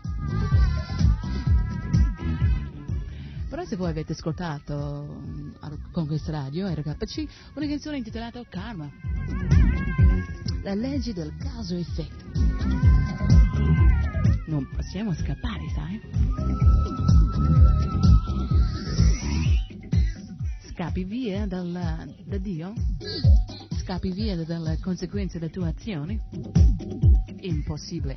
Possiamo cercare di negare Dio, possiamo cercare di, eh, di non vedere quello che stiamo facendo, ma questo non cancellare, questo non cancellare. Scusa, questo non cancella, scusate. Il risultato è che eh, sta aspettando noi. L'unica cosa da fare per uscire da questo labirinto di, di, di karma, cause e effetti, di negativi e positivi, dualità al mondo materiale, è di fare qualcosa di trascendentale. Ricordi che stavo parlando prima di try, try, love? Provare amore per Dio? Bene, è questa che è la risposta giusta. Ma adesso ascoltiamo questa canzone che parla del karma. Così potete capire bene, bene. Capire bene questo concetto della nostra responsabilità per la nostra vita, questo, e anche la responsabilità per la vita che verrà. Stai attenta. Di karma. Watch out for karma.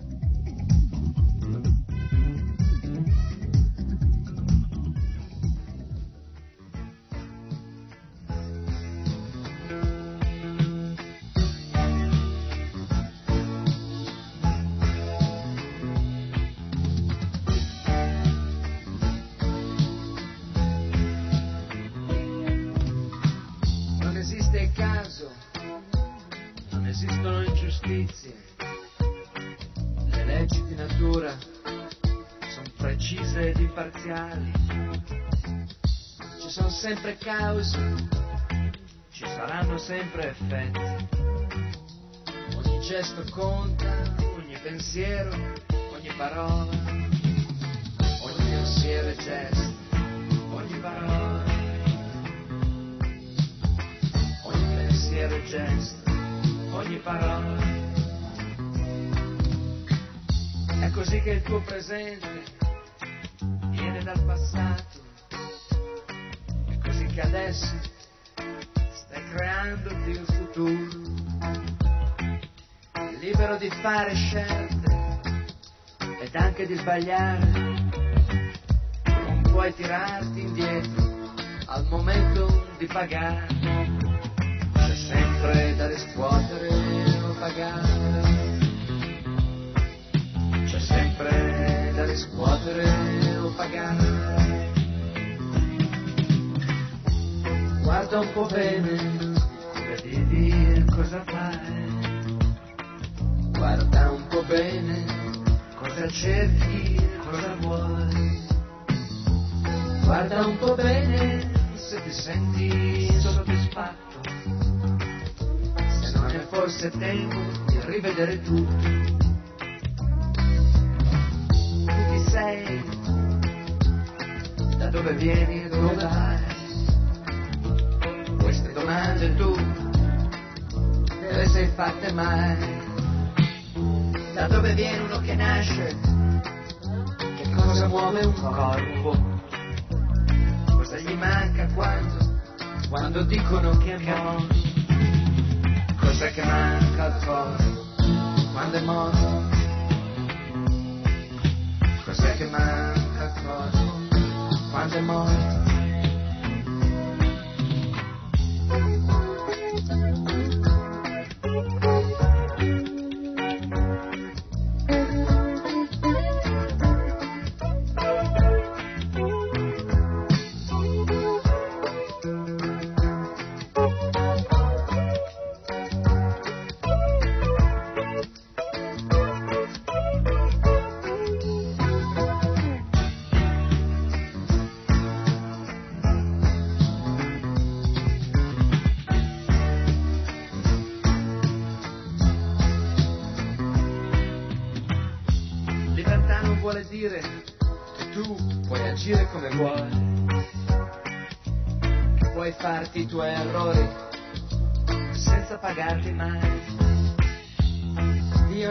Cielo un panettiere, come molti stanno pensando.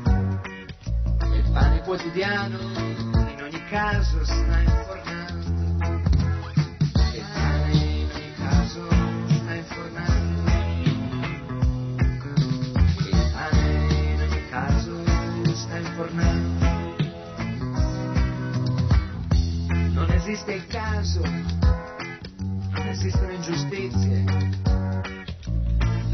di natura sono precise ed imparziali.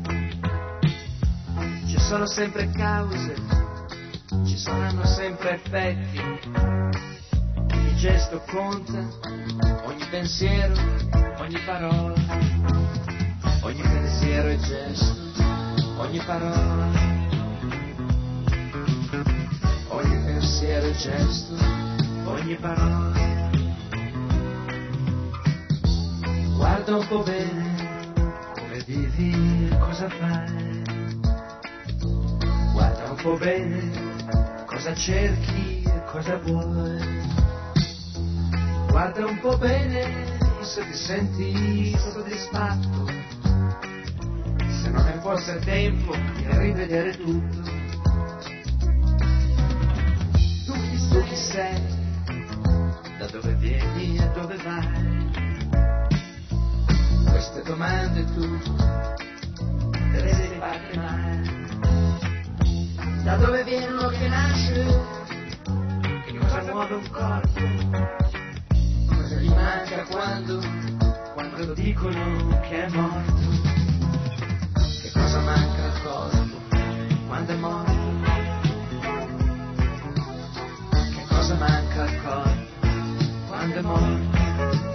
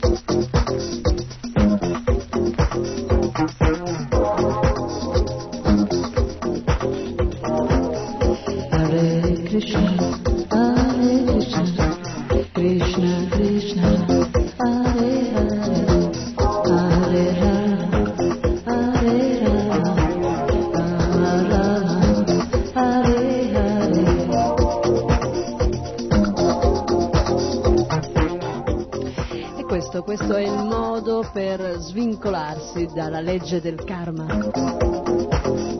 Quindi c'è un modo, eh, c'è un metodo, c'è un antidoto antikarma. Quindi non perdiamo tempo, non perdiamo tempo, cominciamo subito a cantare il Maha Mantra Hare Krishna.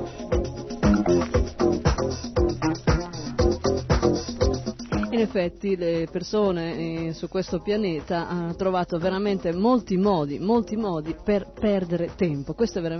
Abbiamo degli esperti in perdite di tempo.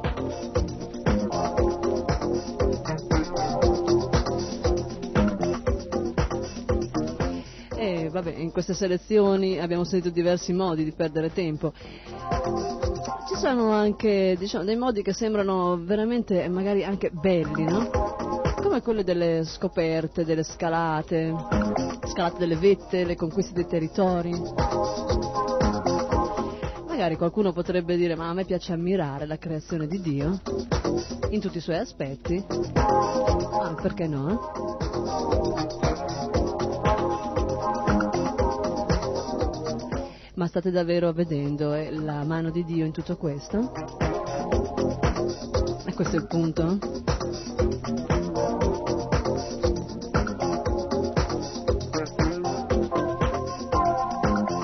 E andiamo ad ascoltare una speciale taglia di Krishna Premadas la storia di quelli, di quelli che sono andati a vedere eh, addirittura che cosa c'è di bello da vedere al Polo Sud.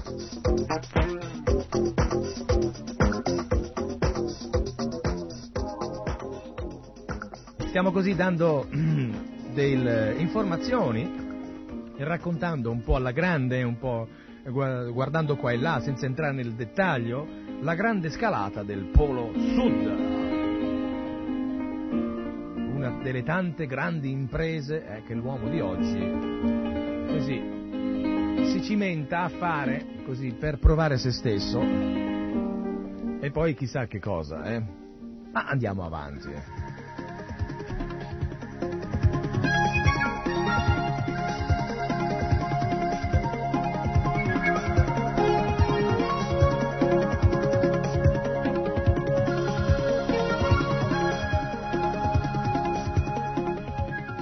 Nonostante la velatura ridotta, il fiocco numero 2 è uno dei più piccoli, granda con tre mani di terzaruoli e mezzana completamente ammainata e nonostante il peso di tutte le attrezzature alpinistiche e i viveri imbarcati, Basile, la nave, corre verso la Georgia alla velocità di 8-9 nodi ormai da ore.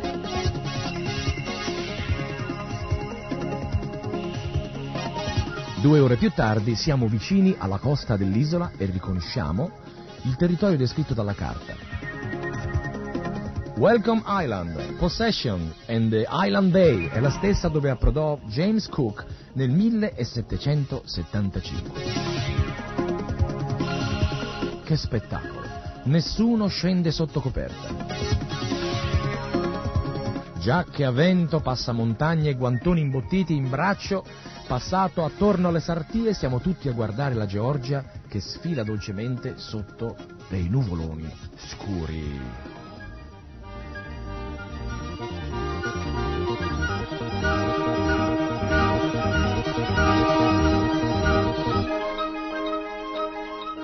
La Georgia del Sud è un piccolo punto sulla carta geografica dall'altro capo del mondo, senza abitanti indigeni, ricoperta dai ghiacci per il 60% e quasi completamente priva di collegamenti con il resto del mondo.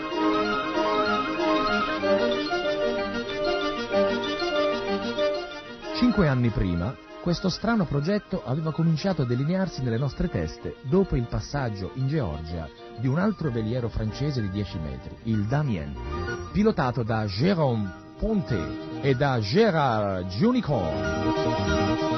Quest'ultimo aveva narrato in due memorabili libri la storia del giro del mondo sul Damien e anche l'episodio dell'avventuroso scalo in Georgia del Sud. Con Jérôme avevamo passato un'intera notte ad ascoltare i suoi racconti sulla Georgia. L'idea delle Alpi che sorgono sull'oceano aveva colpito la nostra immaginazione di alpinisti e poiché la barca a vela era l'unico mezzo per raggiungere quell'isola sperduta, avevamo deciso di chiudere, anzi di chiedere, un prestito a una banca e di costruircene una.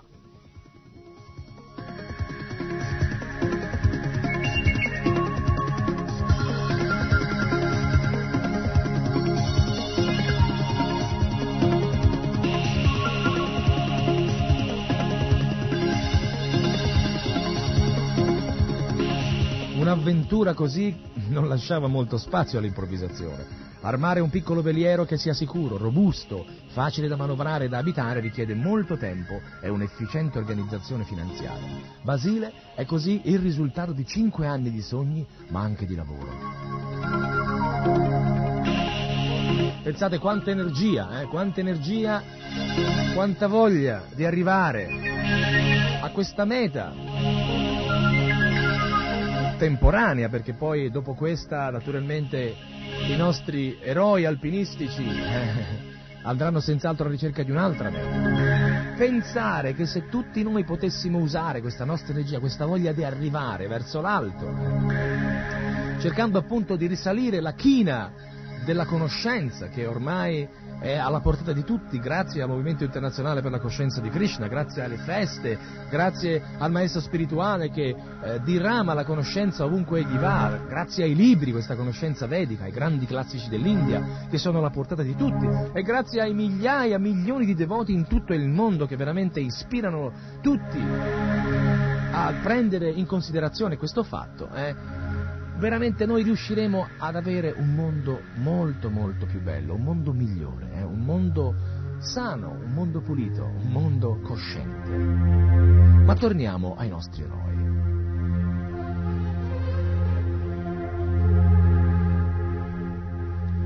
L'equipaggio del Basile è composto da otto persone, due guide alpine di Saint-Gervais, Fermin Mollard e Bertrand Dubois, due guide alpine di Chamonix Philippe Gardin e Danis Ducrotz, regista e operatore cinematografica Jean-Luc Gounegnaud, alpinista e navigatore, Louis Deboise e Alain Karadec, due skippers che passano sull'acqua dieci mesi all'anno, e Olivier Carré, l'uomo tuttofare a bordo, sommozzatore, pescatore, fotografo di montagna e gran bricoleur, e il bricolage, cioè veramente uno che sa fare di tutto. Nel loro curriculum si possono iscrivere le montagne dell'Afghanistan, del Nepal, del Perù, della Bolivia, dell'Alaska, oltre ai grandi itinerari alpinistici e alle facciate nord più impegnative delle Alpi.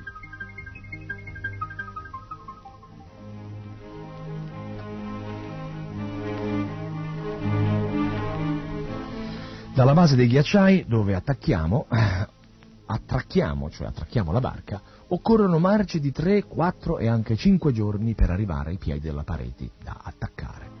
Non possiamo contare né sui portatori e nemmeno sui villaggi che non esistono, ma solo sull'autonomia dei cinque scalatori che dovranno trasportare a spalle e sulle slitte viveri e materiali per 10 giorni. La barca inoltre non può mai essere abbandonata. Da queste parti le burrasche frequentissime e improvvise richiedono una costante sorveglianza.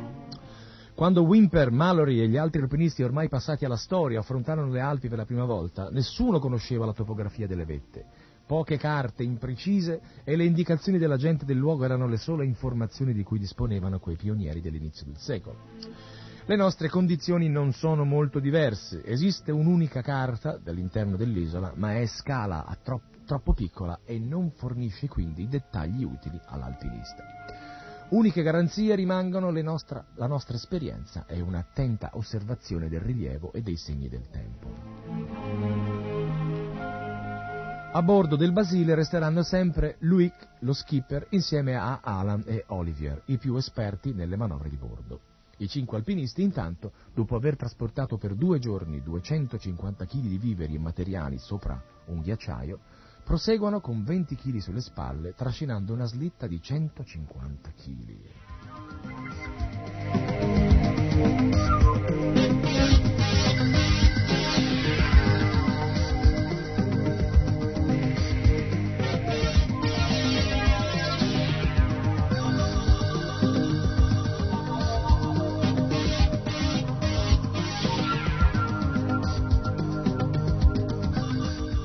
A 400 metri sul livello del mare ci sembra di essere su un ghiacciaio alpino a quota 2500. Davanti a noi si ergono pareti che raggiungono i 2000 metri e che assomigliano in tutto alle grandi facciate nord delle montagne europee. Ci troviamo qua giù senza la minima conoscenza delle condizioni della roccia, della neve, del ghiaccio e delle valanghe. Nessun dato sulle possibili vie di accesso. Le distanze e le altezze ci ingannano facilmente e ci capita di percorrere in otto ore un passaggio che sembrava richiederne soltanto tre. Inoltre, vento e nebbia nascondono o cancellano addirittura le tracce e ci obbligano a prendere infinite precauzioni. Anche le bussole ci danno un po' di filo da torgere, l'ago sfrega contro l'involco di vetro e occorre guardarlo diverse volte per riuscire a fare una lettura corretta. Nel nostro primo tentativo di scalata cerchiamo di comunicare con l'equipaggio della barca per radio almeno due volte al giorno. Secondo gli accordi, la barca dovrebbe recuperarci a 50 km dal nostro punto di partenza, ma ben presto le comunicazioni radio diventeranno impossibili.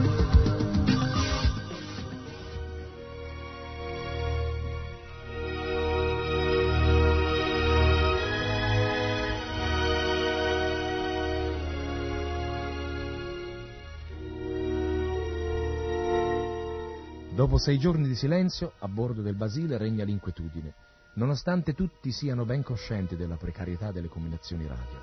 Il Basile è a solo 15 chilometri, ma tra noi e loro c'è la montagna. Il nostro altimetro sale e scende di 100 e 200 metri. La visibilità è nulla e la carta non ci dà nessuna informazione utile. Decidiamo di aspettare ai piedi del monte Spaham. Da parte nostra abbiamo la massima fiducia nei compagni che ci aspettano sul Basile. Sappiamo bene che non sono disposti a correre alcun rischio. Quattro giorni prima, cercando di riguadagnare la vecchia base baleniera di Ushpik, sono stati sorpresi da una burrasca a cui non è stato facile far fronte. Ormai in mezzo agli scogli sono stati costretti a far dietro front e a dirigersi nuovamente verso il largo. Il vento nel giro di 10 minuti aveva preso a soffiare a 50 nodi.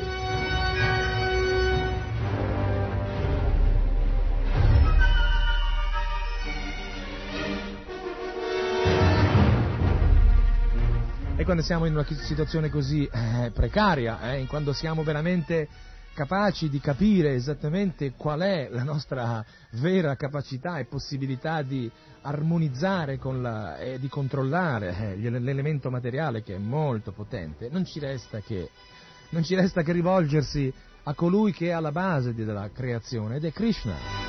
E infatti in condizioni particolari, in qualsiasi condizione, ma soprattutto in una condizione di bisogno, di estremo bisogno, di estrema tensione, noi consigliamo di cantare il mantra Hare Krishna. Hare Krishna, Hare Krishna, Krishna Krishna, Hare Hare, Hare Rama, Hare Rama, Rama Rama, Hare Hare, Hare Krishna, Hare Krishna, Hare Krishna, Krishna Krishna, Hare Hare, Hare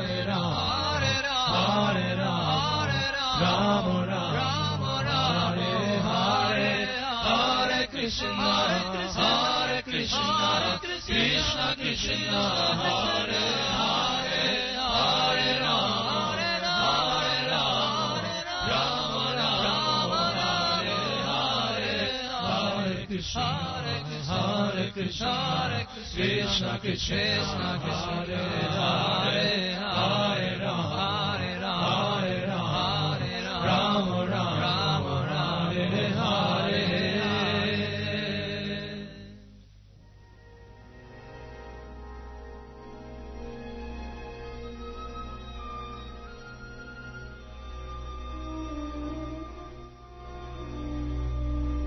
Lassù, intanto, noi trasciniamo la nostra slitta sul ghiacciaio, dirigendosi verso Possession Bay, 25 km più in là.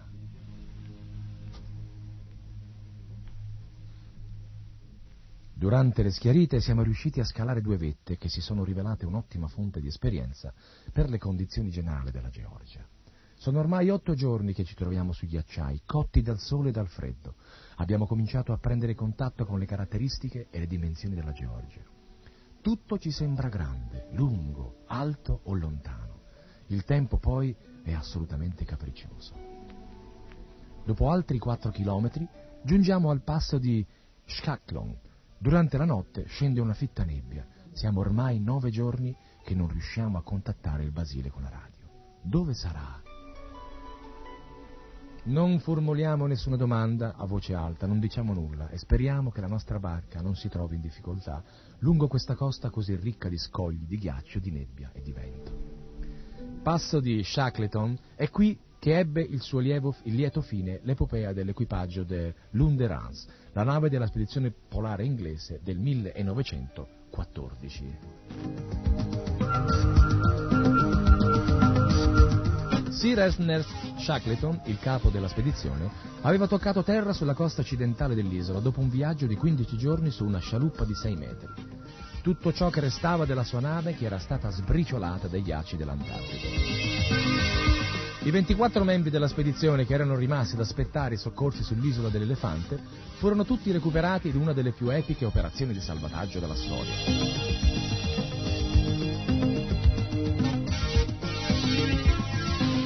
Non il freddo e i ghiacci dell'Antartide, né le 1300 miglia tra gli iceberg e le tempeste australi affrontate da Shackleton con il suo guscio di noce, né queste impervie montagne che Shackleton riuscì a scalare da solo e senza attrezzatura, ebbero ragione della rabbia di vivere di quest'uomo.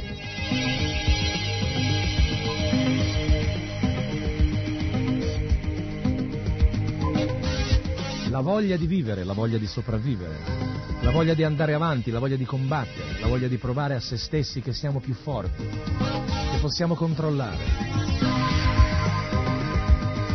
O forse che possiamo vivere un'esperienza diversa, un'esperienza che possa darci finalmente questa felicità che stiamo cercando. Alla base di queste grandi avventure, alla base di, queste, di questi uomini eh, che, che si espongono così volontariamente a questi pericoli, a queste austerità, cosa può esserci? Se non che la voglia di provare se stessi in una dimensione di lotta contro l'elemento materiale che continuamente nel, al, nel, all'interno della società, all'interno della dimensione normale della vita di tutti i giorni, riesce a far soccombere, a distruggere la personalità, a creare solo un mondo di automi, di robot, che si muovono in funzione di quella che è la ricerca di qualcosa dettata da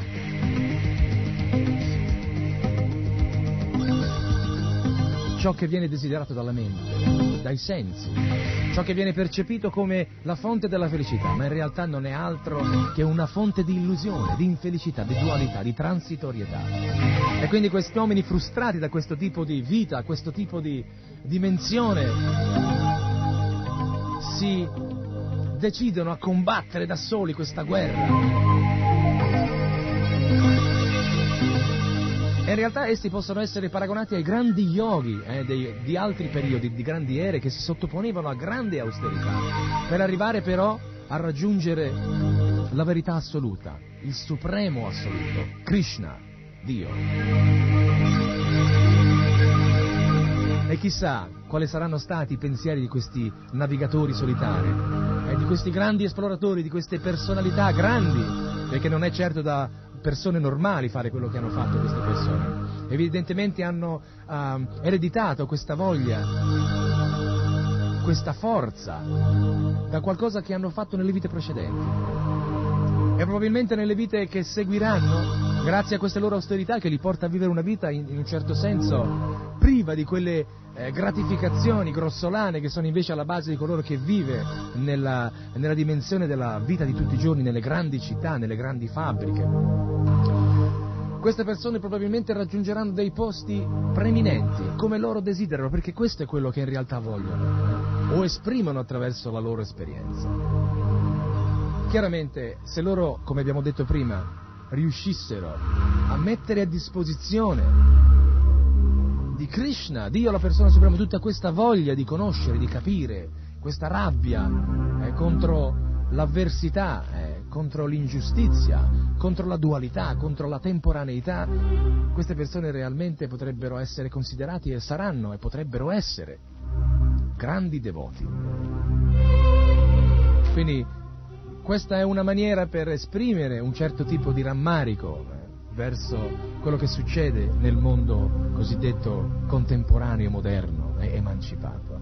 Ma naturalmente tutto questo non ha una, una fine lieta, perché in realtà alla fine rimangono solo i ricordi, le fotografie, gli articoli sui giornali, la gente che parla, che poi pian piano che il tempo passa si dimentica.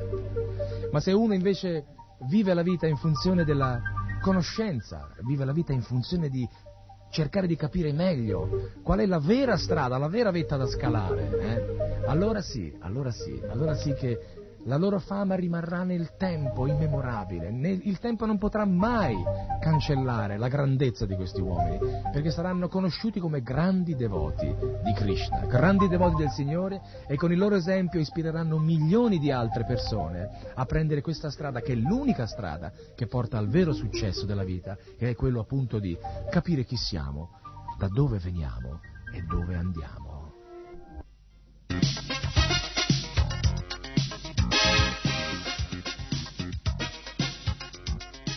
Fuori dal tempo. Selezione da archivio dei migliori programmi di RKC.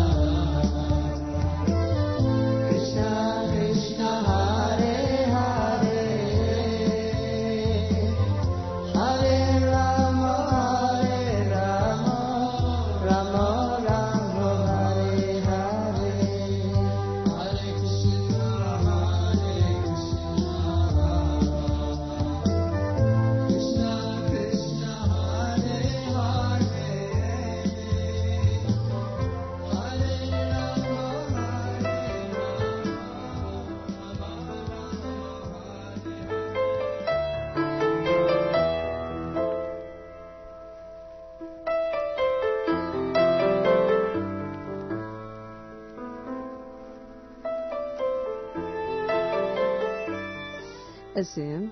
si può, si può concentrarsi completamente ed esclusivamente su Dio, Krishna, la persona suprema. Molti di voi diranno, molte persone ci hanno detto, ma com'è possibile? Com'è possibile pensare solo a Dio? Eppure è possibile arrivare anche ad essere come dei grandi santi che sono esistiti e che ancora esistono che offrono ogni loro pensiero, azione, parola a Krishna Dio, la persona suprema, e godono in questo modo di una completa, assoluta ed eterna felicità. Un esempio di questo sono stati i Sei Goswami. Chi sono i Sei Goswami? Beh, sentiamolo eh, da Praladesh Das.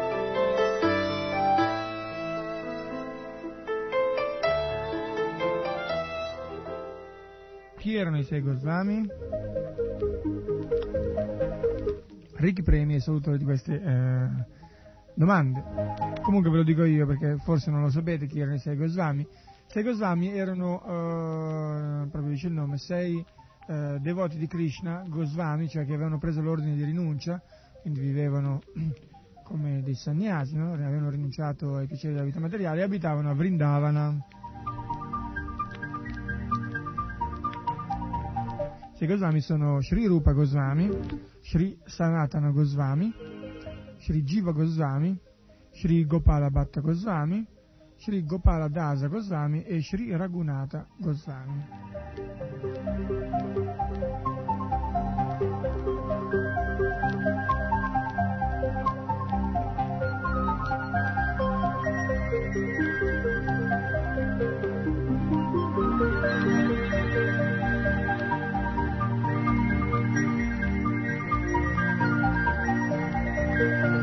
Qual è il loro merito?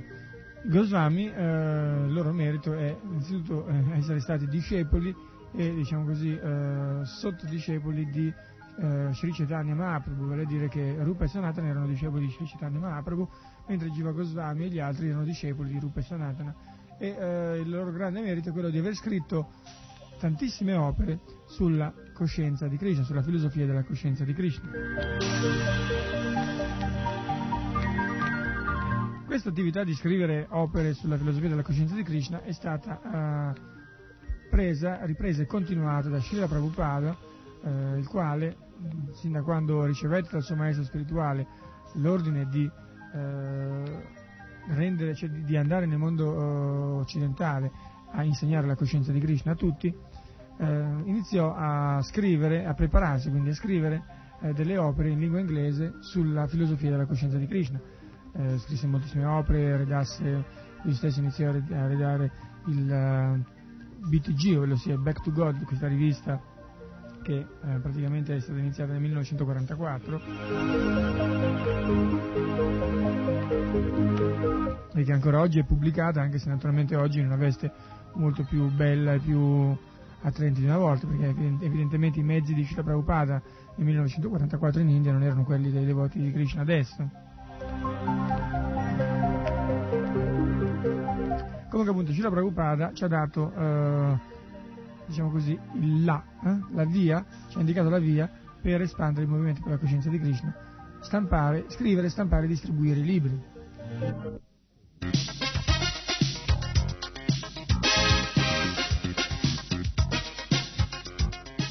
Fuori dal tempo. Selezione da archivio dei migliori programmi di RKC.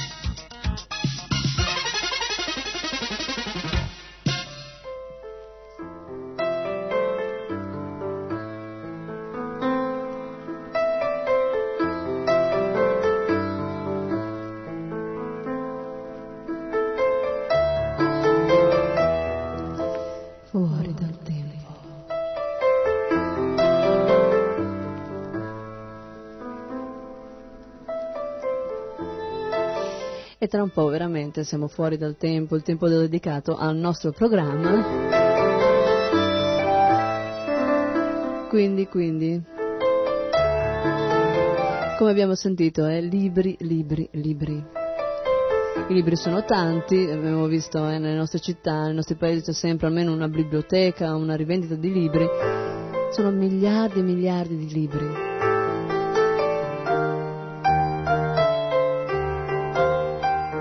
Ma se eliminiamo tra questi libri tutti quelli che non parlano di vita spirituale e quindi non ci danno una conoscenza così eterna, profonda,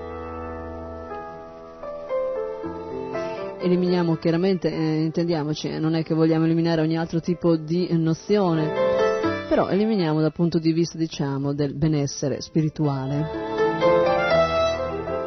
Se eliminiamo tutti questi, rimarranno sicuramente ancora molte, molte centinaia, forse migliaia di testi che parlano di vita spirituale. Ma tra tutti questi testi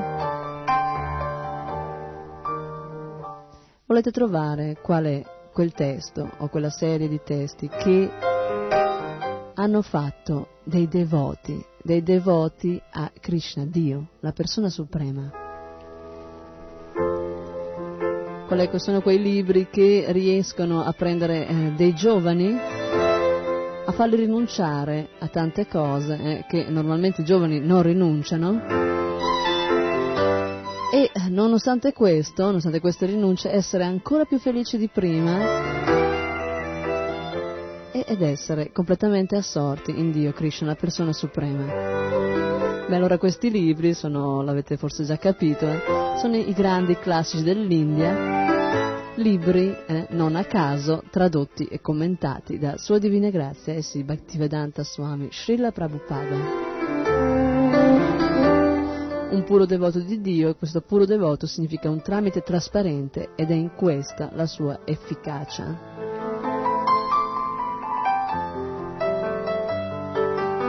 La nostra vera origine, la nostra vera origine se è sufficientemente scoperta da poter percepire la purezza di una persona in, dal punto di vista spirituale, immediatamente, eh, immediatamente si attacca a questa, prima, a questa persona eh, che sente pura, attraverso cui può vedere eh, in certi momenti di particolare, di particolare ispirazione, può vedere Dio, la persona suprema.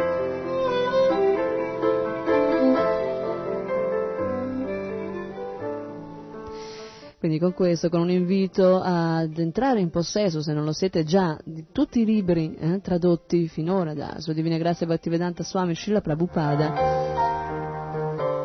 e naturalmente un invito a rimanere sempre all'ascolto di RKC Radio Cristo Centrale.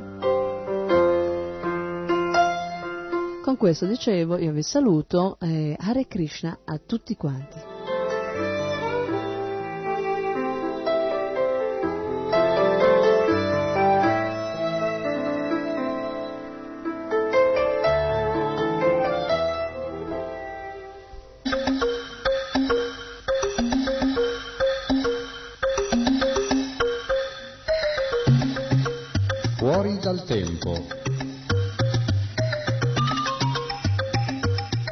Selezione da archivio dei migliori programmi di RKC.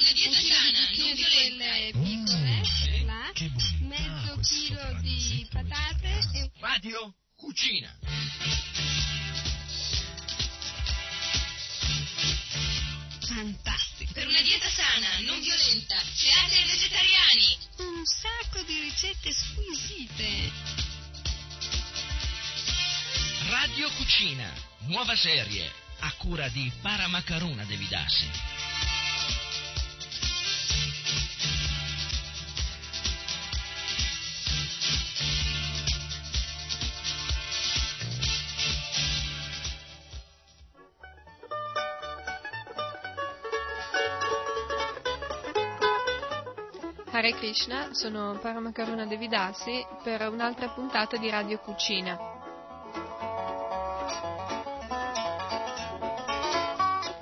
Oggi vi voglio dare un altro menù completo. Ehm, si compone di una minestra vellutata di pomodoro, delle patate goranga, famosissime, della insalata Waldorf di Azuki, del Goswami Drink, che è molto buono, del laddu alla nocciola.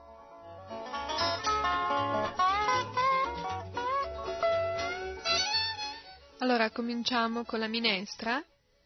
È una minestra molto facile e avrà senz'altro un, eh, grande successo perché è molto raffinata. Eh, dovete prendere un mezzo chilo di pomodori, di pomodori possibilmente da sugo, quelli belli maturi, magari quelli perini, eh, che non hanno molti semi, non hanno una scorza molto spessa ma hanno molto sugo. Poi fate cuocere eh, i pomodori in un po' d'acqua finché hanno formato un sugo eh, così abbastanza liquido. Se volete potete frullare prima i pomodori prima di cuocerli, in questo modo cuoceranno più velocemente e farete anche meno fatica, farete anche meno confusione. Invece se volete seguire il sistema tradizionale eh, magari è più raffinato perché si eliminano più le bucce e tutto quanto. Eh, il sistema tradizionale consiste nel far cuocere prima i pomodori con un po' d'acqua e poi passarli con un passaverdure per eliminare bucce, semi, tutto quanto. Eh, però io personalmente, per, problemi, per chi ha problemi di tempo, di praticità, eccetera, consiglio di frullare il tutto prima con un bel frullatore, con un po' d'acqua, e far cuocere per 5-10 minuti è sufficiente per avere una, un bel sugo già pronto, bello rosso, tranquillo, senza schizzi dappertutto, senza bucce dappertutto, senza il passaverdure che diciamo che è piuttosto faticoso. Poi, così, quando avete fatto questo sugo, potete arricchirlo con del basilico, se volete, o con eh, magari una carota a eh, fettine soffritta e con un pizzico di zucchero che toglie un po' l'acido ai pomodori nel caso che non fossero perfettamente maturi. Poi, quando avete preparato il sugo, nel frattempo in un'altra pentola preparate una besciamella con 100 g di burro e 100 g di farina tostati assieme. Poi quando la farina è tostata abbastanza, non deve diventare molto scura, appena dorata, aggiungete del latte. Eh, questo dipende anche dalla quantità di acqua che volete usare piuttosto che di latte. La minestra vellutata di pomodoro può essere più ricca o meno ricca a seconda che mettete più latte o più acqua. Quindi se mettete eh, più latte nella besciamella diventerà piuttosto liquida e potrete mettere meno acqua nel sugo e viceversa, se la besciamella sarà più densa dovrete mettere più acqua nel sugo di pomodoro.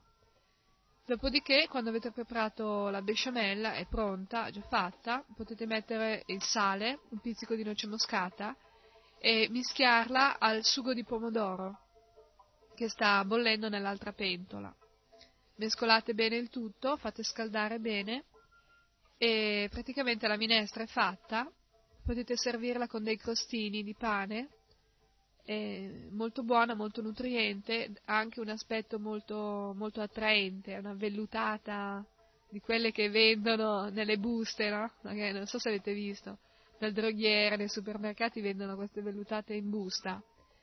Potete farla molto facilmente da soli senza difficoltà, senza complicazioni, è molto meglio, è molto più buona, molto più, più sana e anche più gustosa. Quindi questa è la minestra vellutata di pomodoro.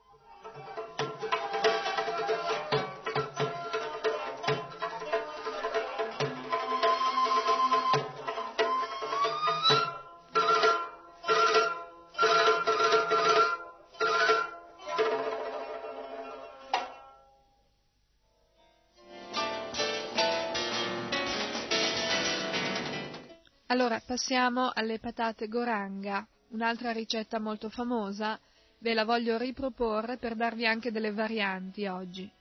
Allora, eh, le patate goranga potete farle con un chilo di patate, eh, potete scegliere il tipo che preferite, potete mm, sbucciarle, tagliarle a fette subito e metterle in teglia, eh, ci vorrà un po' più di tempo per la cottura.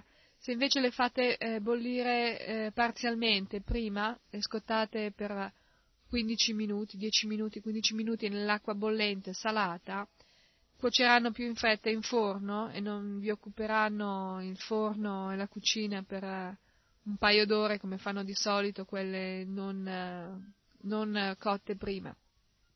Quindi le bollite un attimo, 10 minuti, 15 minuti, le togliete dal fuoco, le raffreddate le sbucciate e le tagliate a fette alte circa 1 o 2 centimetri. Queste sono le patate, un chilo di patate.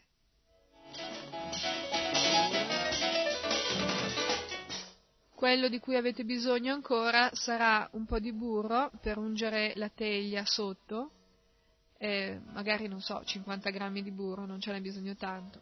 Poi fate uno strato di patate, spruzzate con sale, farina, un pizzico di asafetida e un po' di curcuma e andate così avanti per uh, tutta la teglia finché avete riempito. Poi potete coprire le patate con latte o panna o yogurt, come volete.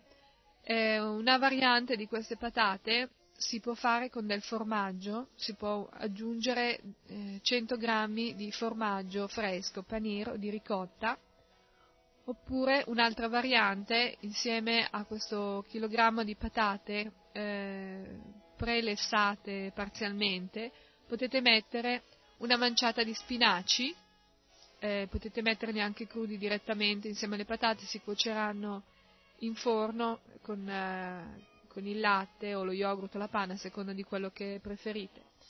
Poi un'altra variante potete, con, potete farla con melanzane, potete friggere delle melanzane velocemente, metterle insieme alle patate a strati o delle zucchine. Lo stesso, nello stesso modo, fritte, friggete le zucchine a strisce e le mettete insieme alle patate goranga a cuocere nel forno. Eh, non eh, mettete troppo liquido, cioè le patate devono essere coperte, però ci deve essere un centimetro o due di spazio tra il livello del, del latte o del liquido comunque e il bordo della teglia, altrimenti come ben sapete quando il latte bolle esce e si versa per tutto il forno, non è una cosa bella perché brucia sul fondo del forno e provoca diversi inconvenienti. Quindi queste sono le patate goranga, dopo ricapitoleremo tutte le dosi. Poi passiamo velocemente all'insalata Waldorf di Azuki.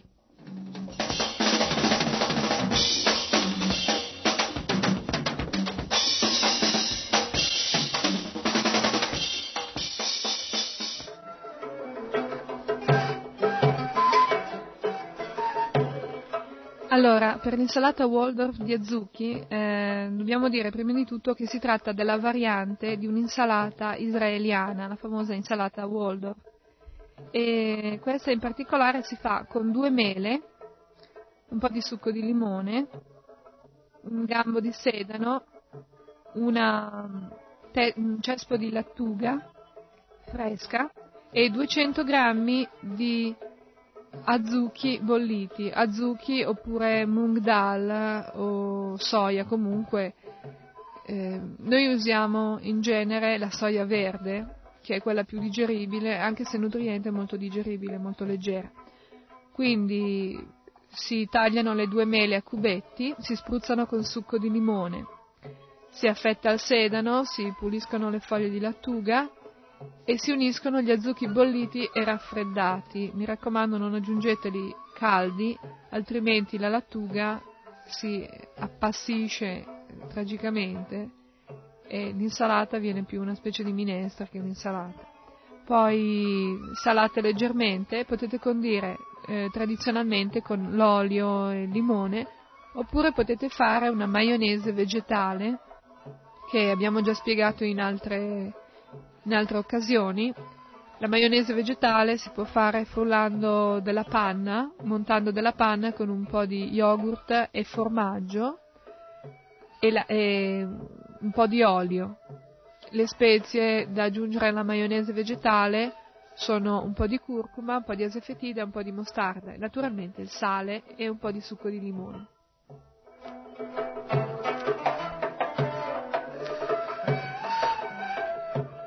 Il Goswami Drink, anche molto famoso, e ne, ne abbiamo già parlato in altre occasioni, vi ricordo ancora come si fa, si prende dello yogurt e insieme allo yogurt si frulla della frutta secca. Questa frutta, eh, questa frutta secca può essere noci, nocciole, datteri, fichi, uvette, arachidi, mandorle, praticamente tutta la frutta secca di cui disponete può essere usata per fare il Goswami Drink. Più frutta secca, più varianti avete e più il, il risultato finale sarà buono e gustoso. Potete mettere addirittura anche del cocco grattugiato dentro nel Goswami Drink, è molto buono. E per uh, mezzo litro di yogurt potete usare eh, 25 grammi ognuno di questa frutta secca. Se eh, risulta troppo denso, se vi piace un po' più liquido, potete allungarlo o con latte o con acqua. Però anche denso è molto buono, è molto nutriente, specialmente per uh, convalescenti, bambini, tutti, quanti, tutti quelli che desiderano molta energia, anche quelli magari che fanno dello sport o che studiano e hanno bisogno di molto nutrimento.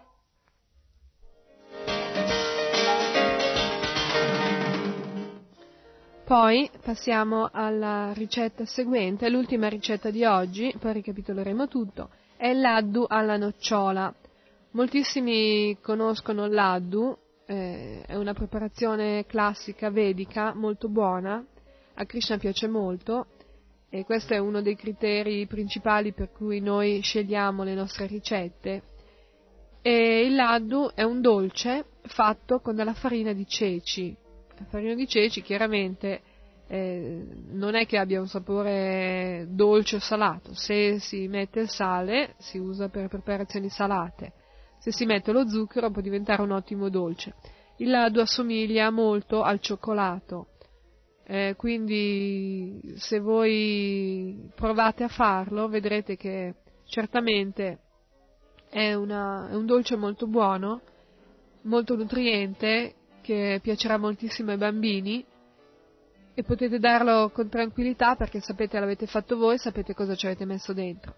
La farina di ceci, ricordiamo, è molto nutriente perché contiene un grandissimo numero, una grandissima percentuale di proteine.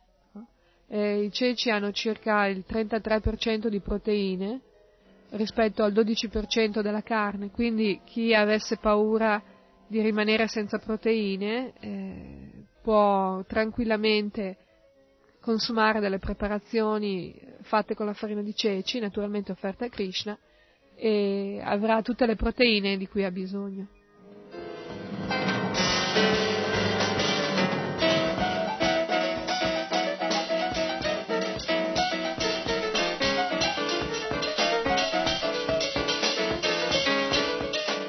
Per fare laddu alla nocciola, allora eh, vediamo le dosi. Sono 300 g di farina di ceci, 200 g di burro fresco, 200 g di zucchero al velo e 100 g di nocciole tritate. È importante che sia zucchero al velo e non zucchero semolato, granulato, perché lo zucchero al velo si scioglie molto eh, più velocemente e se usaste invece lo zucchero granulato o semolato, succede che non si scioglie del tutto e vi resta sotto i denti tutti i granellini di zucchero. Quindi consigliamo di usare lo zucchero a velo. Allora, per fare il laddu, molto semplice, mettete il burro in una pentola, lo fate sciogliere, aggiungete la farina di ceci, la fate tostare fino a che prende un bel colore marroncino, dorato, eh, deve cuocere bene, magari anche a fiamma bassa, però è importante che cuocia bene, perché la farina di ceci cruda eh, non è affatto né buona né nutriente.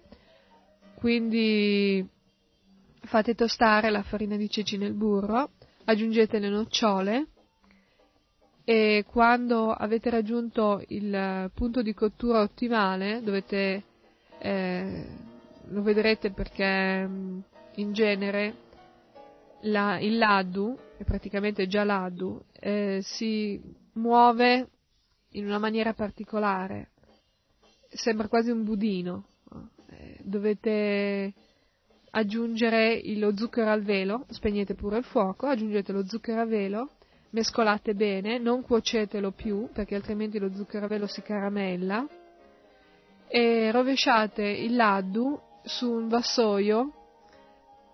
Se volete usare un vassoio unto di burro va benissimo, oppure se volete evitare di ungere il vassoio potete mettere un foglio di carta d'alluminio, di carta stagnola, e poi sarà più facile tagliare i pezzi e togliere la carta.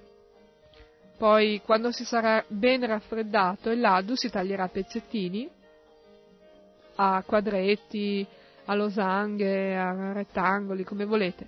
Potete fare anche delle palline di laddu, come desiderate. Comunque il laddu per essere tagliato deve essere sicuramente ben freddo, potete magari metterlo per eh, un po' nel frigorifero e così potete magari spolverare il laddu con dello zucchero a velo o delle mandorle tritate o nocciole tritate per arricchire la vostra preparazione e dargli un tocco decorativo.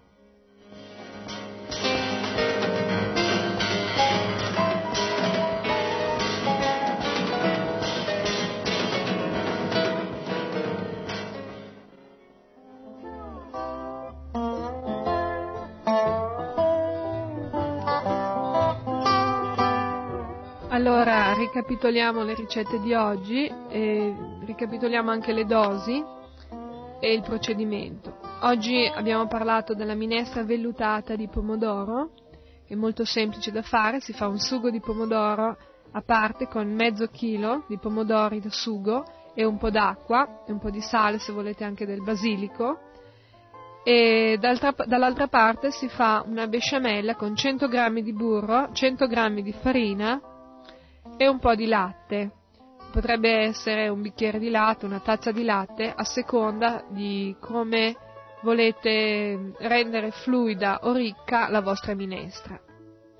Quando il sugo è fatto, il sugo di pomodoro è pronto e la besciamella è fatta, unite insieme e scaldate eh, fino al momento di servire. Poi le patate goranga anche sono una preparazione molto famosa e semplice da fare.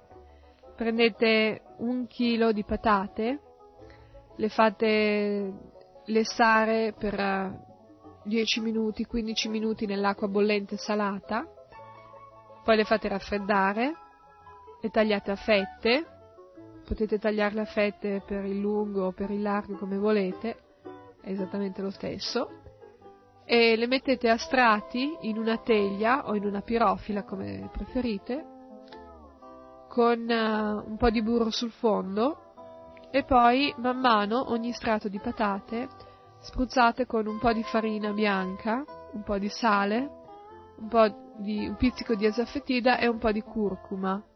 Allora, farina, sale, asafoetida e curcuma. Poi, quando avete esaurito i, gli strati, eh, quando non ci sono più patate e siete arrivati a circa eh, 3 cm dal bordo della teglia, 4 cm, eh, riempite, coprite le patate con del latte o dello yogurt o della panna, oppure anche con un misto di, di, queste, di queste sostanze, come preferite. Poi mettete in forno e cuocete fino a che si forma una crosticina dorata e le patate sono cotte.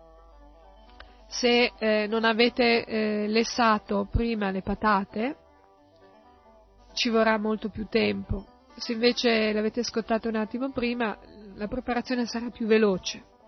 E chiaramente dovrete mettere meno latte. No? Se dovete cuocere eh, le patate di tutto punto nel latte, vi, vi occorrerà più liquido altrimenti potete metterne di meno.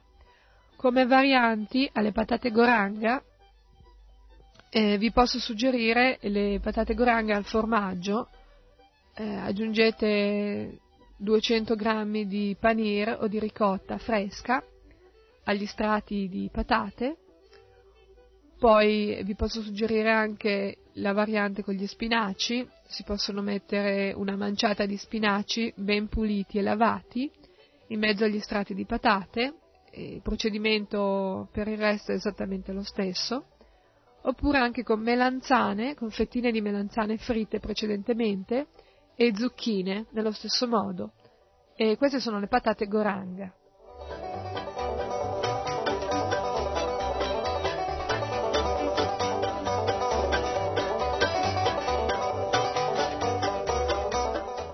Poi eh, oggi vi ho parlato anche dell'insalata Waldorf di Azuki. È un'insalata piuttosto particolare, molto buona, originale, nutriente anche. La Waldorf di Azuki si fa con due mele a cubetti, sbucciate, le tagliate a cubetti e le spruzzate di succo di limone, altrimenti diventano nere.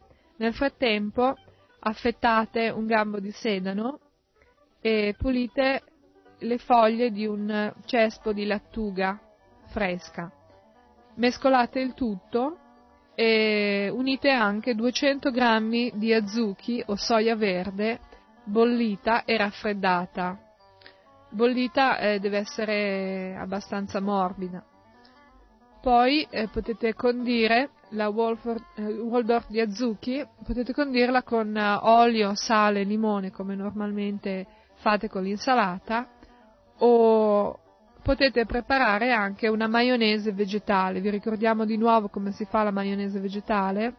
Ci vuole circa mezzo litro di panna, di panna fresca da montare. Ci vuole poi eh, 50 grammi di formaggio, una, un pochino di yogurt, se volete, mezzo bicchiere di olio, questo è importante, il succo di mezzo limone, un po' di sale e le spezie che potete mettere in questa maionese per dargli un sapore particolare sono curcuma, asafetida e mostarda. Questa è la maionese vegetale, potete condire la, l'insalata Waldorf eh, di azuki e, e ci sta molto bene, molto buona.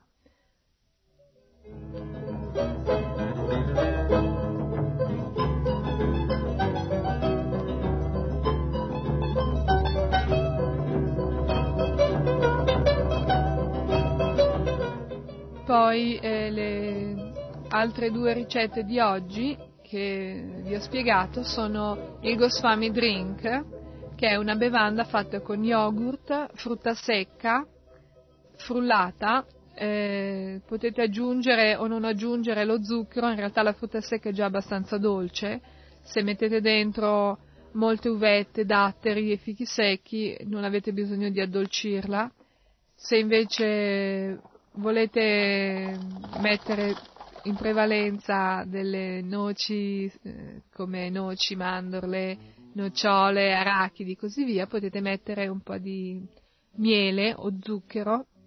Noi consigliamo sempre lo zucchero non raffinato perché è molto più sano. Chiaramente ci sono anche dei problemi economici di diffusione nell'usare lo zucchero non raffinato di canna integrale quindi non è indispensabile, potete usare anche lo zucchero bianco, però cercate di evitarlo per quanto possibile.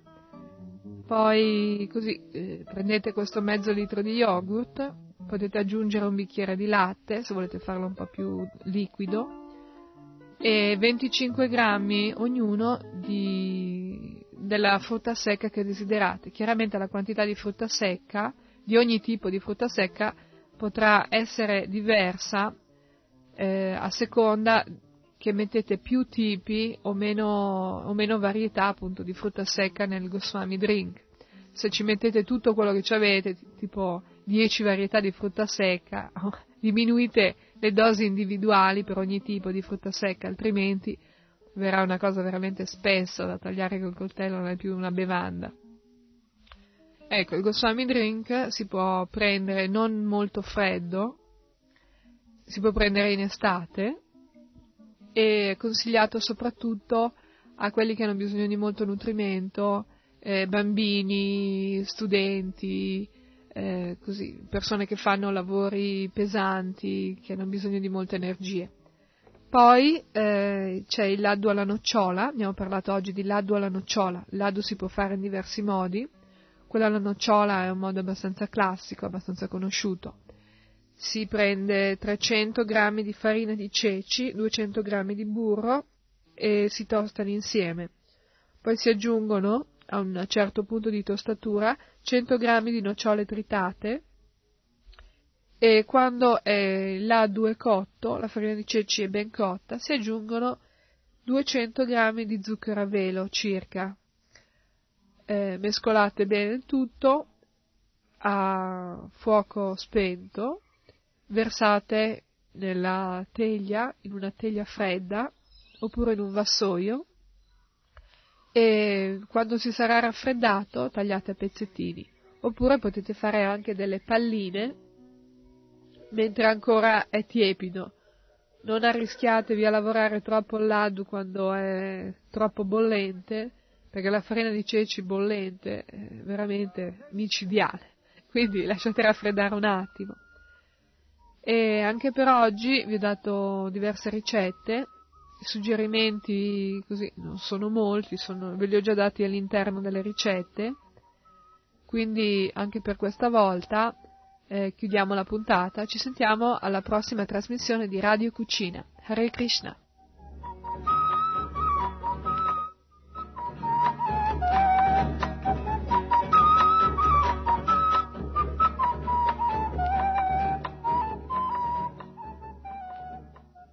Avete ascoltato Radio Cucina.